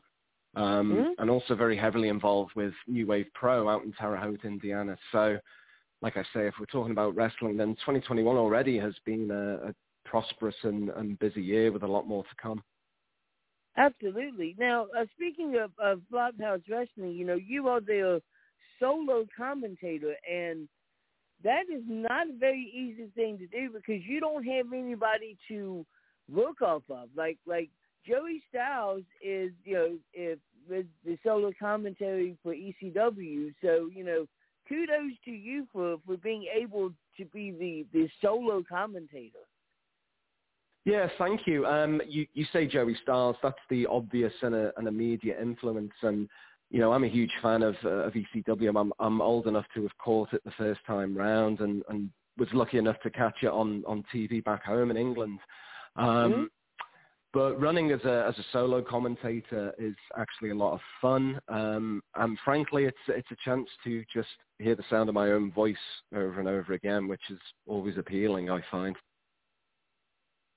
Yeah, yeah, ab- absolutely. You know, it it it, it definitely seems like like it it is a, a a lot of fun. So uh, so what got you into pro wrestling? Well, I'd always been a fan my entire life. Um, I moved to this country in uh, November of 2018, and um, I just decided to to look up the the local scene in Indianapolis. Happened upon uh, a wrestling school that was having a new intake. Uh, I went down for a tryout. Uh, you know, I did some in-ring stuff. I, I worked a few matches. I wasn't ever that great, um, but I found that my my forte, my talents lay obviously with my voice, um, with my ability to, to sell myself and, and certainly as ring announcer and a commentator and everything that's come from then um, has uh, has been great. So it was always um, a matter of circumstance. Um, I was looking for something to do when I first moved to the United States. Um, I was waiting for my green card. I, I was unable to find employment at that time, and wrestling became something that as I'd always been a fan of my entire life, it was it was um, a lot more fun to become a part of, and that's what's propelled me forward to where I am today. That's awesome. That that that that is is is is awesome. You know, I always ask that that the question. It's always seemed, you know, to be the same answer. You know, they've been professional wrestling fans all their lives. Like me, you know, I remember watching WrestleMania three, and about six years ago, I actually uh, got into professional wrestling as a referee. So you know, I know exactly Mhm. what you mean when you say, you know, you've been a fan all your your life, and now you get to enjoy it even more. Yeah, that's right. And I, I'm also lucky enough to have had a, a, a background in performance, in theatre. I've been in a lot of bands and, and played a lot of um, live gigs and concerts. Um, I've acted very minor roles on television back home as well. So it's just, uh, it, it, like I say, a lot of circumstance has, has led me this way, and it's uh, it, it's been a, an amazing ride so far. You know, it's uh, hmm it's a lot of fun. I put a lot of time and effort into it, and I, I'm looking to get always get the rewards of my hard work. Oh yeah, absolutely. Uh, I, I don't want to take up all of the time with the questions, so uh, Jeremy, why don't you come here with whatever questions that you have? Because I know you've been chomping your act a bit. Oh, absolutely. But I mean, I always love talking to a great personality, and Earl Joseph, just by you know your work, it is no exception. So I gotta say, my first question for you, my friend, is you have your when when preparing for geez, I gotta think of how to word it. Okay, here we go. You are attention to detail in your snappy dress sense, just as I said in the introduction. when you're about to go out there as a ring announcer, or when you're just sitting down there as a commentator, especially you being the solo commentator that you are, what is going through your mind behind the curtain as you're about to head out there? Well, that's that's a really good question. Thank you. Um, I appreciate that. Um, I'll take you back. I I did a couple of shows this past weekend. Two shows for AWR at the Emerson Theatre in Indianapolis. We did New Blood three on Saturday night, and then Merciful Fate two on the Sunday. Two great shows. Um, and each night before um, I went through the curtain, um, I was in a particular mindset where I really wanted to get it just spot on. You know, um, I was I felt really in the zone for it, and it's just a matter of for me, it was going over my my lines, my my routine, how I wanted to pop the crowd at certain points, and how I also wanted to sell other aspects of the show, future shows, tickets, uh, raffles we were doing, uh, merchandise for the wrestlers as well. Um, so, like I say, attention to detail, yeah, is, is sort of a, a broader phrase, but you just have to study um, not just the, the wrestlers and their details when you're announcing, but also the kind of crowd you're going to have. Uh, in AWR's case, it's a very hot, sort of relentless crowd, so you always have to try and pop them, keep them going. Um, when it comes to solo commentaries, you brought up with Flophouse, I find it's more of like a stream of consciousness thing. Um, always follow the action, always be anticipating the next move. You have to understand how matches are structured and you have to understand how the wrestlers are in the ring as well.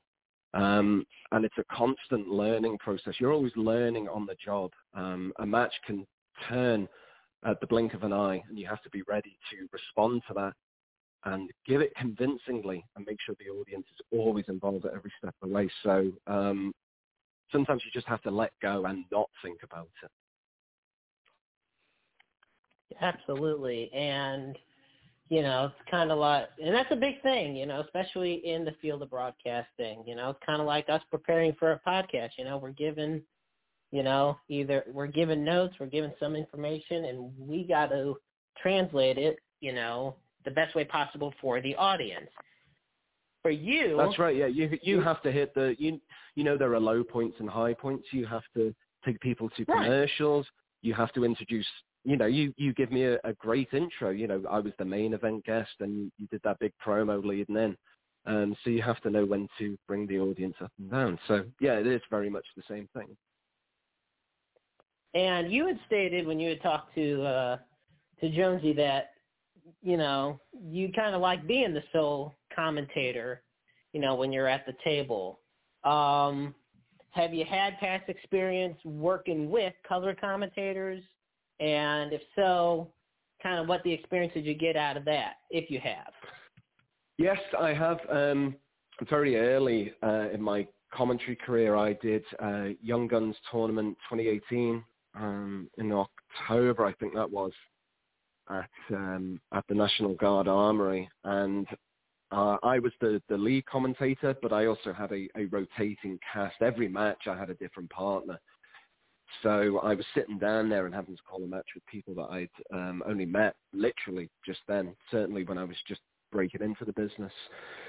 So you have to um, you know, respond to everybody differently. Um, the solution there is to to lay out most of the time and let your guests do the talking because they're a they're a wrestler and they're there for a particular reason to sell themselves. So um, you just feed them lines and let them do sort of the, the bulk of it. Um, I will be working with uh, fellow commentators when I do Flophouse and Crab Wrestling on um, Thursday, April 8th in Tampa, Florida as part of the Mania Week festival.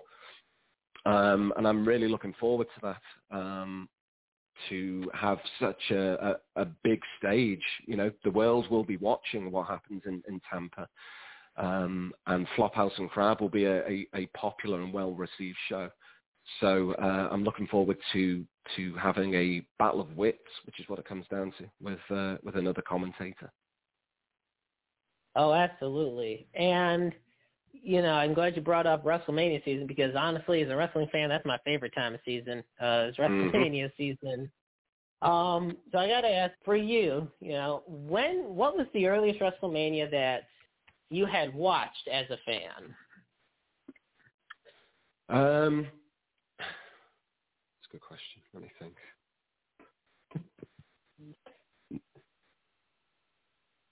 I think it would have been three. I'm just going to Google it now and make sure the years are right. If it's when Hogan slammed Andre, it's definitely three. Yeah, that's the eight. No, that would be two. I think it must have been about five or six. Oh, Would have been my first one that I would have watched as a fan, certainly at that time. Let's see there that, you go. you Hogan Warrior, definitely WrestleMania six, of course. Yeah, there you go. That's the yeah, that's the first one. awesome. And see, you know that once again, that in kind of like how I introduced you about your dedication to professional wrestling. Well, I mean, sticking, you know, not every WrestleMania's been a hit, but sticking by it since WrestleMania six is is one hell of an accomplishment. I'll tell you that much. Um, oh yeah, I think Wres- WrestleMania will outlive us all as a concept. you know, it is uh, everything gravitates towards it now in wrestling. It is it is the spectacle, and to um, be down in Tampa uh, next week. Now it is a week today. I'll be down there. Um, I'm there from the sixth to the eleventh, um, and it's going to be a pretty wild time. And to have uh, to be able to go down there, you know, and I'll be safe, of course, and the shows I'm working at will, of course, be safe in terms of COVID and stuff. Um, but it's nice to be able to uh, revisit this and, and reignite those kind of times again. as a commentator, has is there been one promotion that you've worked with that stuck out more than another, or do you just get the same kind of experience, the same vibe when you work with them all? Oh no, no, it's it's always different, and you have to approach every every company and every show differently. I think you have a, an overall broad mindset, but you know every every sort of show is unique to itself. Um, I've done most of my uh, commentary experience has been with Flophouse, and so that is the one I could speak most highly of in terms of my experience and, and what it's given to me and how much I've enjoyed it. Flophouse has had some incredible matches that I have been really honoured to call, um, and it's good to see young, hungry wrestlers uh, getting a chance to express themselves creatively and um, do that in a very welcoming environment as well. And the sky's the limit for a company like Flophouse, and and certainly I'd always be grateful uh, to them for the opportunity to spread my wings creatively as a commentator and move on um, to try different things as well. You know, I like that you brought up how you know you got to, you know, approach every place, you know, kind of every match, every show differently because you know it's kind of like just you know a different guest. Yeah, Joe's in that position as hosting this podcast. Well, we've had different guests from all parts of the wrestling industry, multiple parts of the world. I mean, the gentleman we just had on earlier, you know, he's a wrestler from Puerto Rico, and here you are, a commentator that came from Liverpool, England. You know, you get different parts of the world, different experiences. He's a wrestler, you're a commentator, and because of that, it's how we approach, you know, not just our questions, but the attitude, the the vibe, you know, that energy, you know, how it's reflected and reciprocated. And it always, ma- and for me, that makes the job so much more fun because you really get to have the full-on experience because you're meeting people from all walks of life. You're getting to learn, you're, you're getting to live the industry by talking to people from the industry. Yeah, I mean, what what you guys do in the podcast setting, you have you will have multiple guests on each show, so you, so you have to approach each guest differently, and you have to work with them on on their level a lot of the time. Um, and it is similar um, in in conception to how it is to to call a matches with uh, different wrestlers, some of whom you've never met before, um, that you have maybe just scant knowledge of, and you have to like glean it from them um, in the locker room before time. Um, but you know what you and I do is is very similar. You've got to think on your feet. You've got to learn to work with people that you're thrown in the deep end with sometimes, and that, as you say, makes it all the more fun. Absolutely, and it's crazy because honestly, next year yeah, see, next year's 2022. It'll be about my 10th year in the field of journalism, and I've written for so many websites, you know, worked with so many different companies, and most importantly, done so many different podcasts that cover, you know, a wide range, wide range of topics. I mean, I've been a guest on the Wrestle Talk podcast for, you know, many years, but once you start hosting it, it's just, you know, it's a whole different uh, atmosphere. And speaking of hosting the Wrestle Talk podcast, we have somebody, a special guest who wants to come on and ask you a question, uh, Earl, if I may. Uh-oh. Bring him on for you. That sounds that sounds ominous. Hang on, what's this? Oh yeah, it's a it's it's it's kind of an interesting uh mystery guest, ladies and gentlemen. I mean, he is uh one of the most charismatic men we got. Ladies and gentlemen, welcome to the Wrestle Talk podcast, the Night Owl. Hey guys, que pasa, que pasa, que pasa. I am so sorry for the run in, but man, I wanted to at least get one question in for Earl. Earl, I'm a big fan of yours, bro. I, I think you do incredible work, and I just had one question for you. I wish I could have been here for the whole interview, brother, but I promise I will be for the next one, okay? Uh-huh. All right, so here's the deal. Being as I'm also an aspiring ring announcer and commentator, aside from doing the podcast, I found myself in a couple of tough positions before when I'm sitting ringside calling matches, and that is the moves and the finishes. Do you recall a time where you were struggling to find the name of a particular move or a finish, and how do you work around situations like that when you don't necessarily exactly know the right terminology or the words for a, either a finisher or a specific move when you're calling a match? I second That's that. a really good question. Uh, yeah, thank you. Um, Thanks, brother. And thank you for your kind words as well. Um, I, I really appreciate them. Um, yeah, there's been, look, uh, you say yourself, you're a, co- uh, a commentator, um, and there are plenty of times when your mind just goes blank. Um, even when you've got with the guy before and you've said, what's your finish? What's your signature? Like, you know, how does this work? Um, you know, it, it, it does happen pretty much every show. Someone will do like a signature or a finisher, and you go, he's just hit the, and then there's like two seconds of, of uh, dead air, and then you'll just describe what the move literally was. Um, if there's times where you don't remember the terminology, I find if you just describe it literally, um, you'll just get away with it. Even if you just say like an inverted something or other, you can get away with it in the end. All righty, thank you, Night Owl, for calling in, and great answer. Well, that absolutely, and you know, I've talked. yeah, I mean, the, yeah, the, moral of the story is, if, you know, if if in doubt, just make it up. well, and it's interesting, you know, and I and I kind of seconded that question when I thought when after he had said it because I'm thinking, you know, there's a friend of mine who asked if I wanted to kind of start learning some things about announcing as you know in the wrestling industry, and that to me was one of my biggest you know things as far as the nerves go. Is like just trying to get the moves down, like.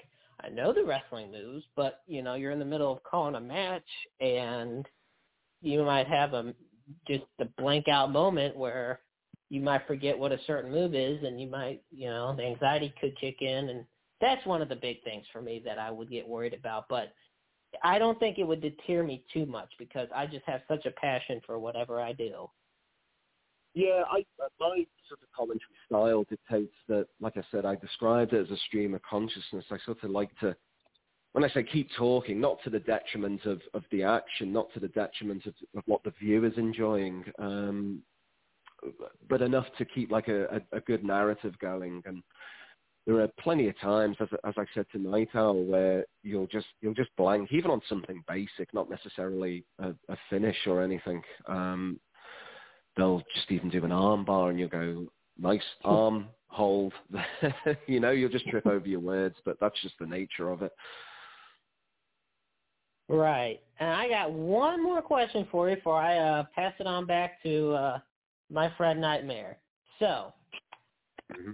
you know, it's 2020 was hell with the pandemic, and it's still an ongoing thing, even though it's slowly starting to, you know, go down a bit. Things are starting to return to a little more of normalcy. For you, what's your biggest ambition, your biggest goal that you want to get out of 2021?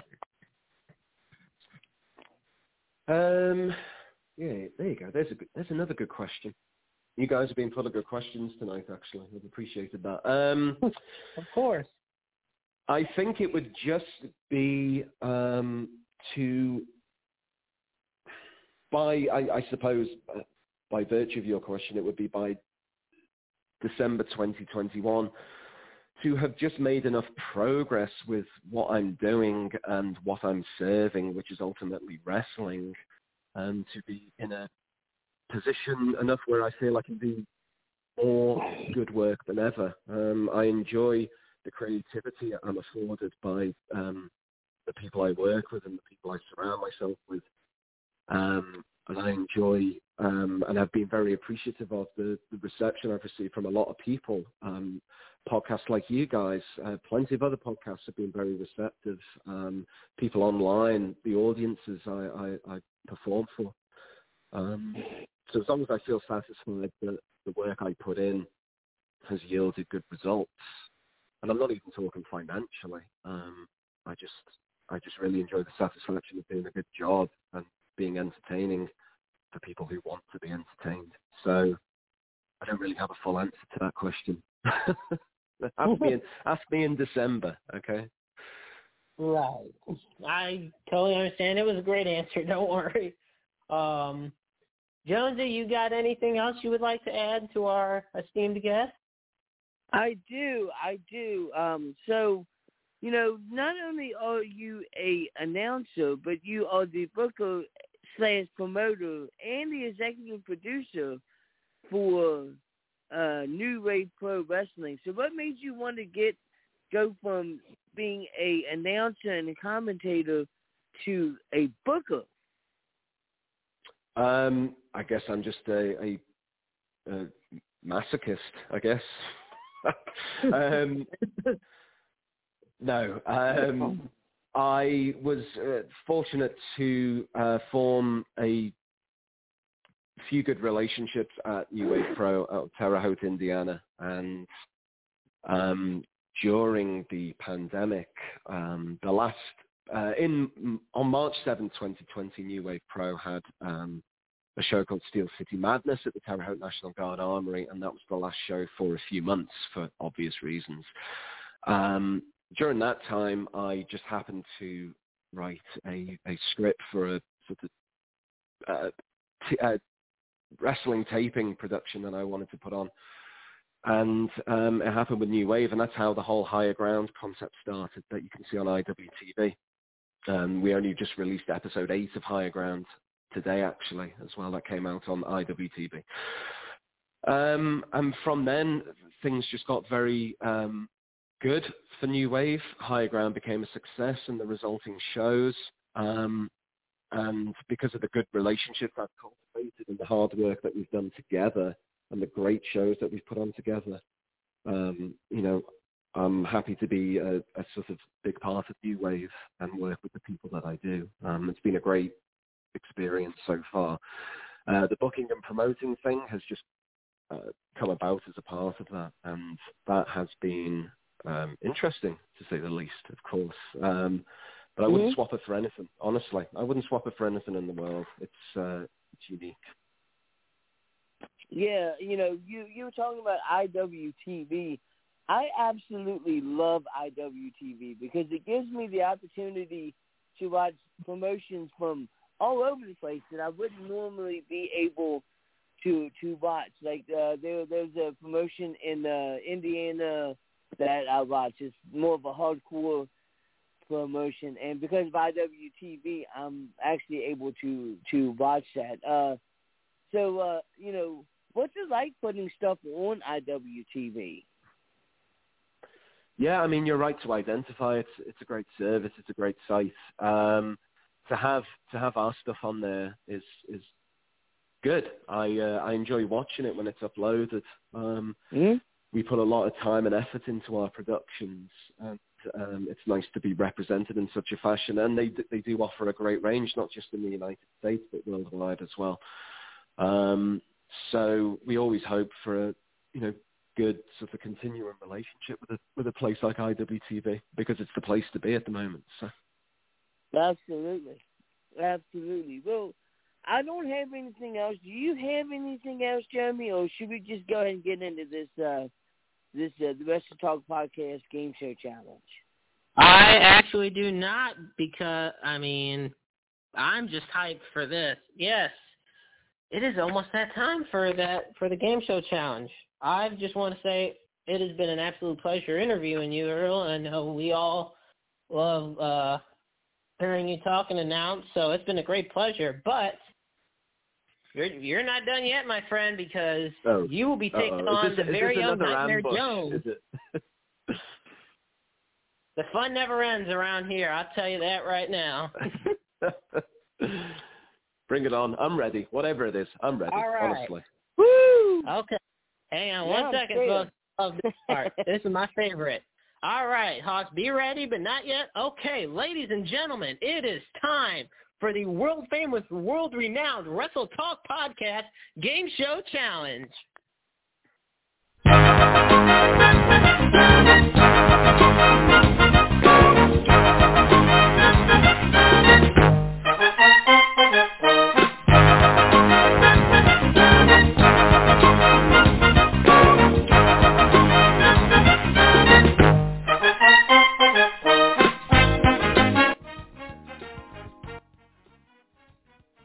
I love it. Okay, welcome to this week's installment of the world famous Wrestle Talk Podcast Game Show Challenge. Tonight's contest is scheduled for the best two out of three falls. Our contestants this evening are Nightmare Joe and the Liverpool Lip himself, Earl Joseph. In a few moments, I will ask you three questions about a particular professional wrestling topic. Whenever you guys think you know the answer to the question, shout out your answer. The first person to win two falls will win tonight's game show challenge. And possibly I'll ask the third to see if somebody could go for a sweep. Now, in honor of tonight's guest, our Wrestle Talk Podcast Game Show Challenge category is the Hoosier State. I will give background information about three professional wrestlers who hail from the state of Indiana. When you think you know who I'm talking about, just shout out your answer. The first person to win two falls will win tonight's contest. Jill, are you ready? Yes. Earl, are you ready? Yeah, I think so. I hope so. Uh, all righty, let's do this. Question number one. This professional wrestler was born in Gary, Indiana. He had an outstanding professional wrestling career that lasted over 40 years. Most professional wrestling fans know this man for teaming with Jumping Jim Brunzell as a member of the Killer Bees. He has also Oh. been the county commissioner for the Hillsborough County, Florida. Presently, I know Joe's thinking, presently he is the president and CEO of the Cauliflower Alley Club. Name B. him. Brian it's um, Blair. B. Brian Blair, right? Did you just say that? Yeah, Joe did get it first, but he is If I correct. had It is not B. Brian gotten Blair. that one, when they would have beaten me, since we've had B. Brian Blair on the show multiple times. that is true. That's why I could tell you were real, like the steam was coming out of your head on that one. right? All right. Well, there's still you still got this, Earl. All right, Joe's up one zilch. Here we go. Question number two. This professional wrestler was born in Clarksville, Indiana. Known for her willingness to compete in hardcore intergender matches, this professional wrestler has competed for IWA Mid-South, Combat Zone Wrestling, Mickie Knuckles. TNA. Did you said Mickie Knuckles? Right. Yep, that is correct. Man, Mickie Knuckles. How can I forget Ooh. Mickie Knuckles? Oh, Oh. wow. I I, Okay. I did a show at um, AWR at Emerson Theatre on Sunday with Mickie. Um, she had a hell of a match with Akira. A hell of a match, honestly. It was insane. Nice. There nice. we go. I'm- I'm- I get to see both those, and uh, I get to see both of those wrestlers in a. Uh, there's a big wrestling show in West Virginia that they're both going to be at, so it's going to be pretty cool. Oh, Oh, she's great. Yeah, she's great. All right, guys. We are knotted up. Oh, this is going to be intense. We are knotted up one apiece. It's time to see who wins.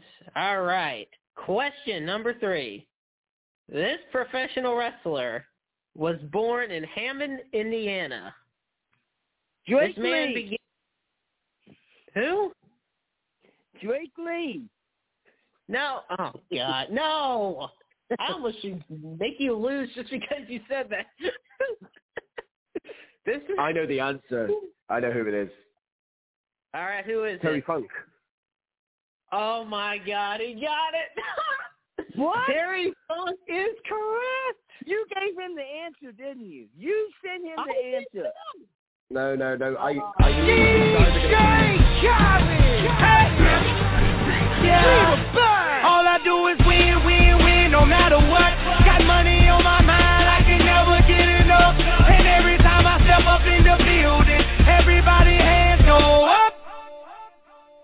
And they stay there, and they say yeah.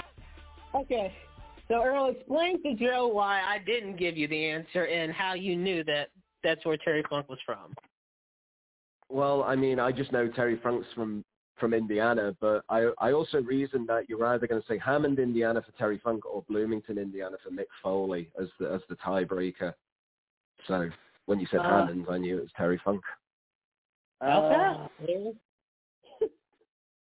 Not too shabby.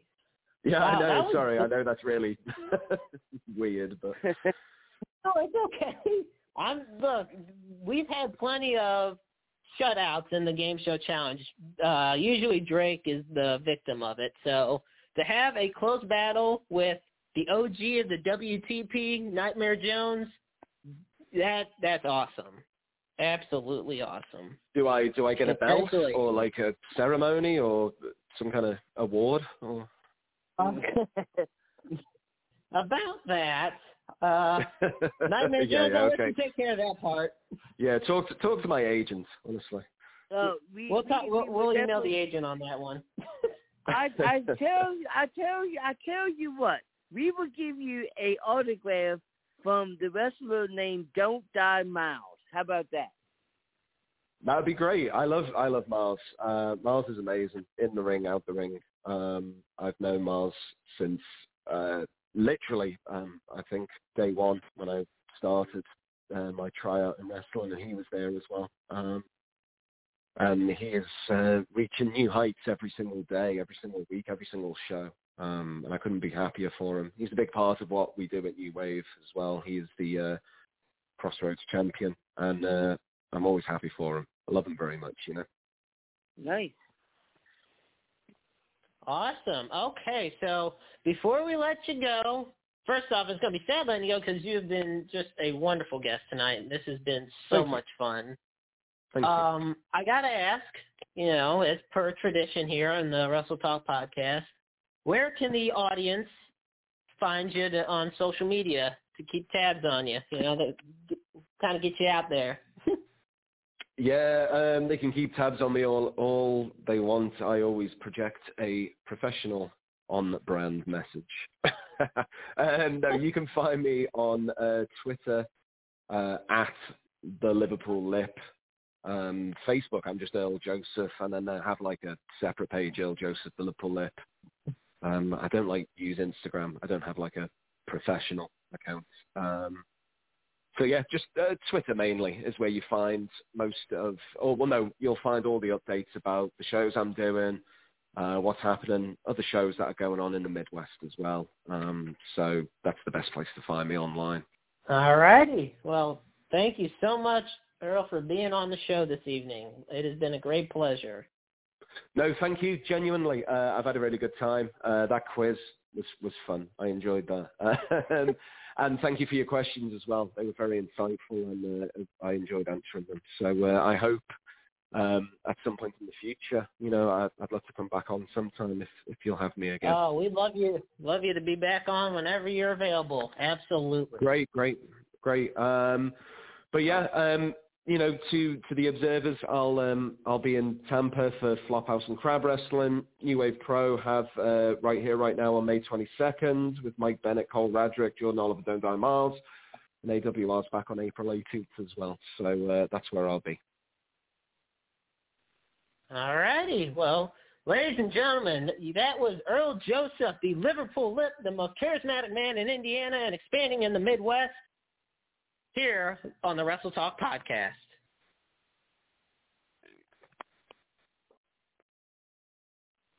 Well, how about that, Jonesy?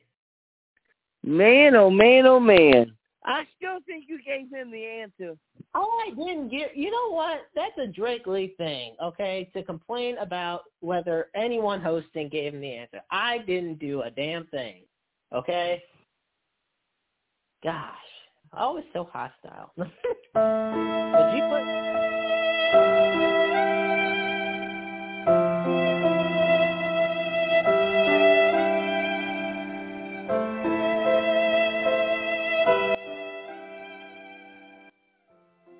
That's what I'm saying. Tell me.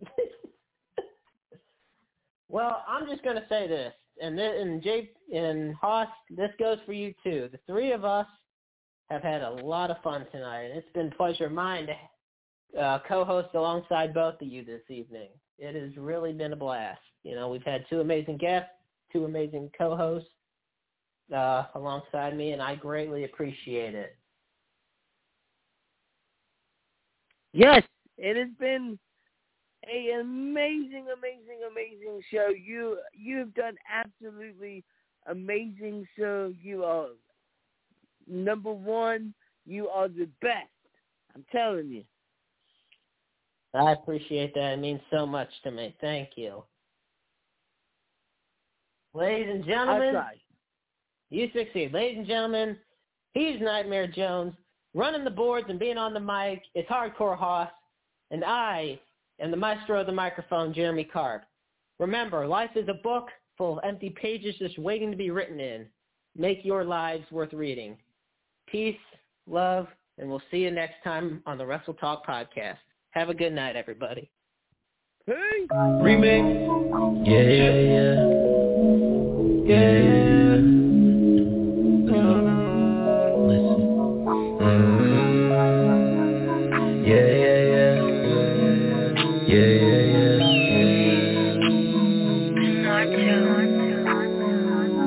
You can shoot all your shots and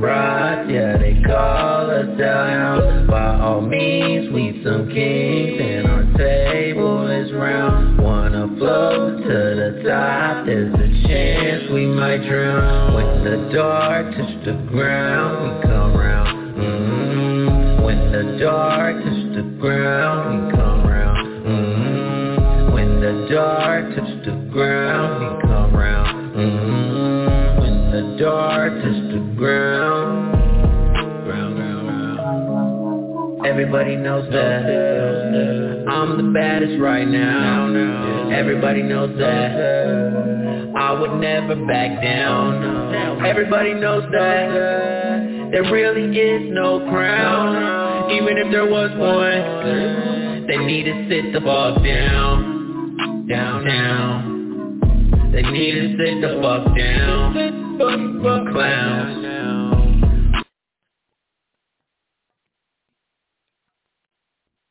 Judy was boring. Hello. Then Judy discovered ChumbaCasino.com. It's my little escape. Now Judy's the life of the party. Oh, baby, Mama's bringing home the bacon. Whoa, take it easy, Judy. The Chumba life is for everybody. So go to ChumbaCasino.com and play over 100 casino-style games. Join today and play for free for your chance to redeem some serious prizes.